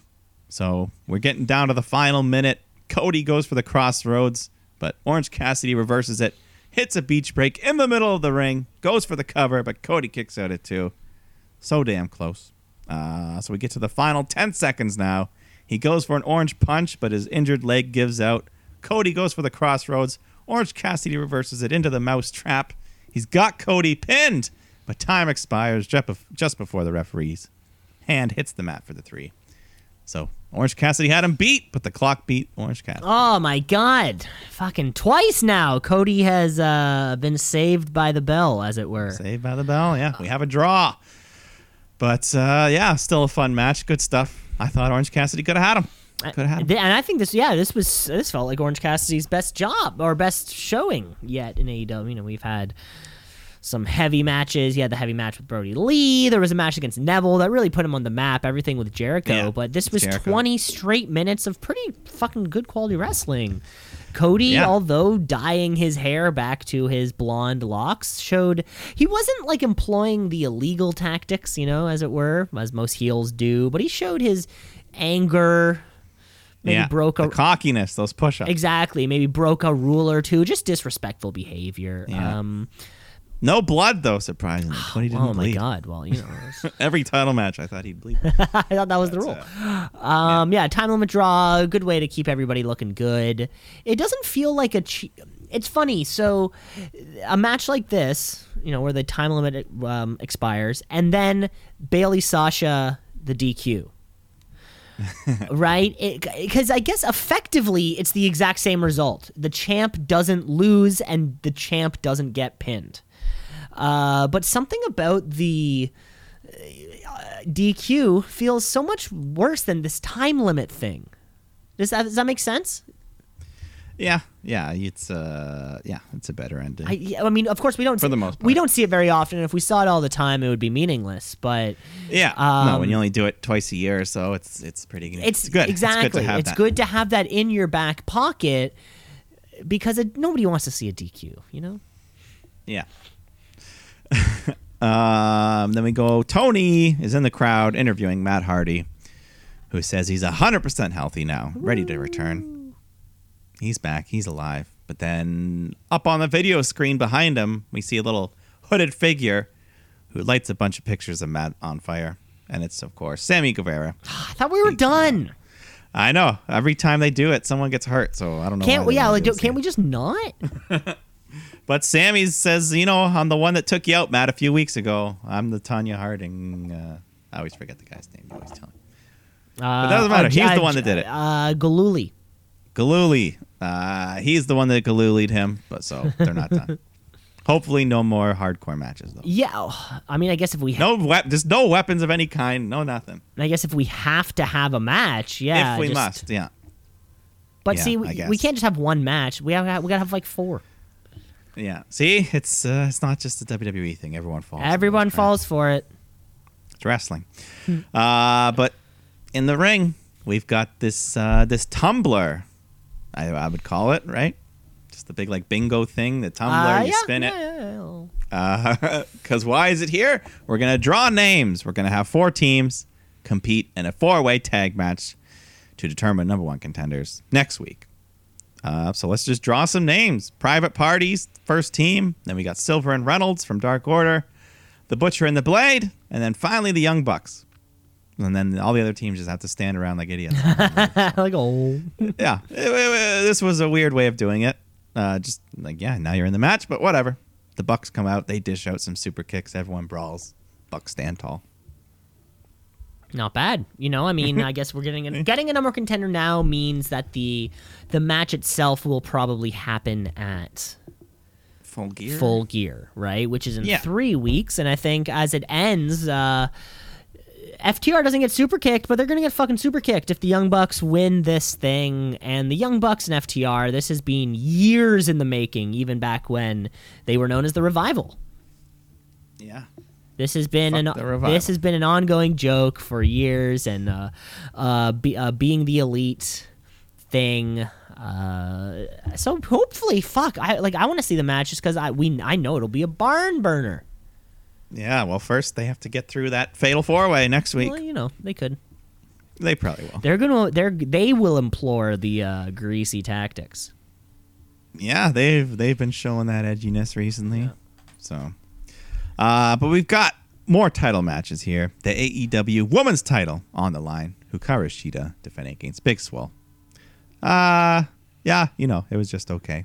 I'm happy. I'm always happy to see the woman on AEW, but Yeah, it was nothing. Yeah, there were a few here. mistakes that kind of happened. Yeah, a little. You know, Swole. She's she's she's hit and miss, but Yeah, and so uh, th- th- this was the first time watching this women's division where it was sort of, you know, I mean, we, and we say this all the time, you know, the quality of the AEW's women's division, or if you could swap if you could take like half of the AEW tag division and give them to NXT for half of their women's division and bring them Yeah. over, how like that would be the perfect fucking company. Um, yeah, AEW just they don't have them. They just don't have them. I don't think. I think WWE has all of the best uh, female performers in the world. Yeah, no, I, I mean, I mean, definitely agree on that. Britt Baker could can make her point as, as terms of like has a character goes and how somebody who can Yeah. compose themselves. But shit, that match with Thunder Rosa was the best AEW women's match we've ever seen. And she's not Yeah. even in a she's not even in the AEW women's division. It's sort so it's sort of like a pro. I feel like now it's a problem without a fucking solution. Just because it's like i the fact of the matter is they're not good enough wrestlers. Yeah, uh, You- so you ju- they just have to work. You know, you just got to work. You practice. You become better. Not to say that any of these performers can't be a star one day. yeah. I miss Kris Statlander. I mean, uh, Kris. We had what happened to Kris Statlander? She's been hurt. Oh fuck. Uh, and, well, and yeah, and, and no, even Penelope. They don't let Penelope. they have don't great let match, Penelope go. Anna Jay. We had, we don't even know if she can fucking wrestle. Uh, Yeah. That's what it seems like. A lot of the women in this division. And again, I don't watch. We don't. I we don't watch Dark here on this We don't show. watch Dark. So maybe this shit's happening, but uh, but yeah, it's almost like a problem without a solution, right? It's like, or the only solution is to get better. Yeah. So, So We'll I mean, uh, yeah, that was there was one or two fun little spots where Swole hit like a little cutter on the ramp, but uh, yeah, Shida gets the win with her Tamahashi knee strikes, retains her title, but yeah. yeah, so um, yeah, let's let yeah. All we can do is just fucking fingers crossed that this women's division by like by this time next year. Yeah, We- they're aware of it. There's been people in AEW commenting like, ah, you know, yeah, we we know we we love women's wrestling. We want it to be great. But that and then it's like, but then it's like, shit, man. We just got to teach you all, and I don't know if that's that's probably a byproduct of WWE getting all of the good female talent. Uh, because they've been doing so for years, so sort of like I bet the the pot of performers available to AEW was already kind of like reduced because WWE took them all. Somewhat, Yeah, but uh, I mean, still. short of like a Tessa Blanchard type, who no one really wants anyways, because apparently she's just really rude. Uh, it's sort of like Yeah. every all literally everyone else works for WWE. Yeah, we'll see. We'll see. hopefully. But uh, let's go to the main event of the evening. Jon Moxley defending his AEW World Title against Lance Archer in a no DQ match. So anything can I think it became no DQ after they were beating the shit out of each other earlier on, Backstage? like backstage Yeah. throughout the show. So, um, which is always going to be better. Means we get a little more violence. Yeah. So uh and during his entrance, Archer throws this production crew member through a plate glass window. yeah. I don't know where this thing came from. They just I didn't know where the glass. Yeah, I was like, who who put Yeah. the glass there? That seems like a terrible place to put glass. Uh, so they start off the match, and Moxley just hits a paradigm shift right off the bat, but only gets a two. Oh count. my god. We're good. Yeah. they fight outside the ring. They're throwing each other into barricades. Uh, we get some tables set up, chairs brought in the ring. Uh, yeah. Then they do their own little table chair, seated chair spot where, yeah, Archer just choke slams Moxley onto the two chairs. The classic table chair. uh, we get trash cans. We get uh, yeah. Eventually, they they fight outside the ropes onto the edge of the apron where those two tables are set up. Uh, Archer looks to steal the paradigm shift from Moxley, but Moxley low blows him. Then shows Archer how it's done. He hits the paradigm shift. Both men crash through the tables onto the floor. Uh, and then back in the ring, Moxley hits another paradigm shift, but Archer kicks out, so he transitions right into the bulldog choke. But then Archer gets out of that, so uh, yeah, Archer hits the blackout. Could he win the title? He covers Moxley, but at the two count, Moxley reverses it into a little crucifix pin, holds Archer down for three, so Moxley retains. Moxley retains with a little bit of a rollout, or uh, sorry, a roll up after uh, Yeah. a, the greasy nut shot. Yeah, I mean Archer was slipping out of his biggest moves, so it took yeah a nut shot and a roll up. But uh, afterwards, Archer's sore loser. He's beaten Moxley down. Uh, then Eddie Kingston, he was on commentary. Uh, he sends the Lucha Bros out to go help Moxley, so they they they get Archer out of there. But uh, then Eddie gets on the mic and just cuts a promo. He's putting over Moxley. You know, you're the champ. You've been here one year carrying this company. He raises Moxley's hand, but then he cheap shots him, chokes him out, and just says, "I never quit. I never tapped out." So, I guess he's getting another title And shot. he says all this stuff because he's fucking true. And if you look at him and Moxley side by side, he's bigger than Jon Moxley. I, Eddie, I, I had no idea Eddie Kingston was this fucking large of a person. Yeah. Um, and that's the way that we fade to black, of course. The, the match and the post match was a great way to end this anniversary show. Lance Archer's a main event player. Um, and Eddie Kingston's a man. Eddie Kingston's the fucking man. I'm gonna start wearing my Yeah, love headbands like him, like backwards. and he had a nice Montreal Vladimir Guerrero Expos Senior jersey. The dude is just off the charts. And for yeah, we've said this before. This fucking an indie star to spend so many years under the radar to be put on the map like this. yeah, That's fantastic. You love seeing it, don't you? yeah. He's great. I, I barely knew who he was, and he's won us over very quickly. So quickly. Him and Anna Jay, they're coming in hot for. I want to see more of Anna Jay. We, we all want to see. We, we gotta- you got to watch Being the Elite.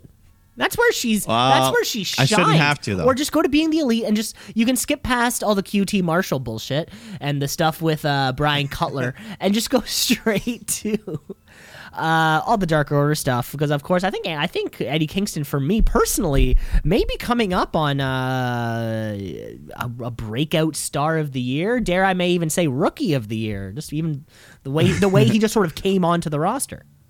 yeah, Yeah. Well, we'll have to sort that out uh, at the end of the year. the end of the year. But that was this week's episode of Dynamite. It was another great um, Wednesday Night War way to celebrate, and that's all of the wrestling week. it is Oh big week. boy, big week! Let's finish off the show the only way that we know how. Uh, we're talking wrestler of the week. It's the wrestler of the week, of the week. Wrestler of the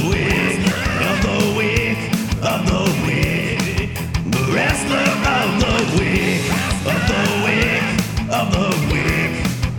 Wrestler of the week, of the week, of the week. The wrestler of the week. Mike, I'm gonna let you go first.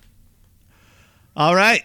Yes, this was a big week. Uh, lots of stuff, people moving around, lots of matches. But this person here had the biggest moment of their career, the biggest win of their life, and one of my best promos of the year. Lana, I implore you to go watch that Raw Talk thing. Just for the emotion. It makes you feel happy for her. It makes you feel like this underdog. Maybe she really can do it.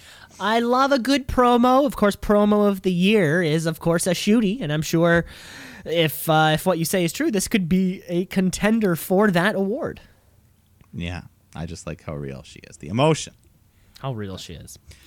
Uh, congratulations to Lana you're the rest of the week. Mike, I'm going over to the other show, the other night, the other brand, whatever you want to call it.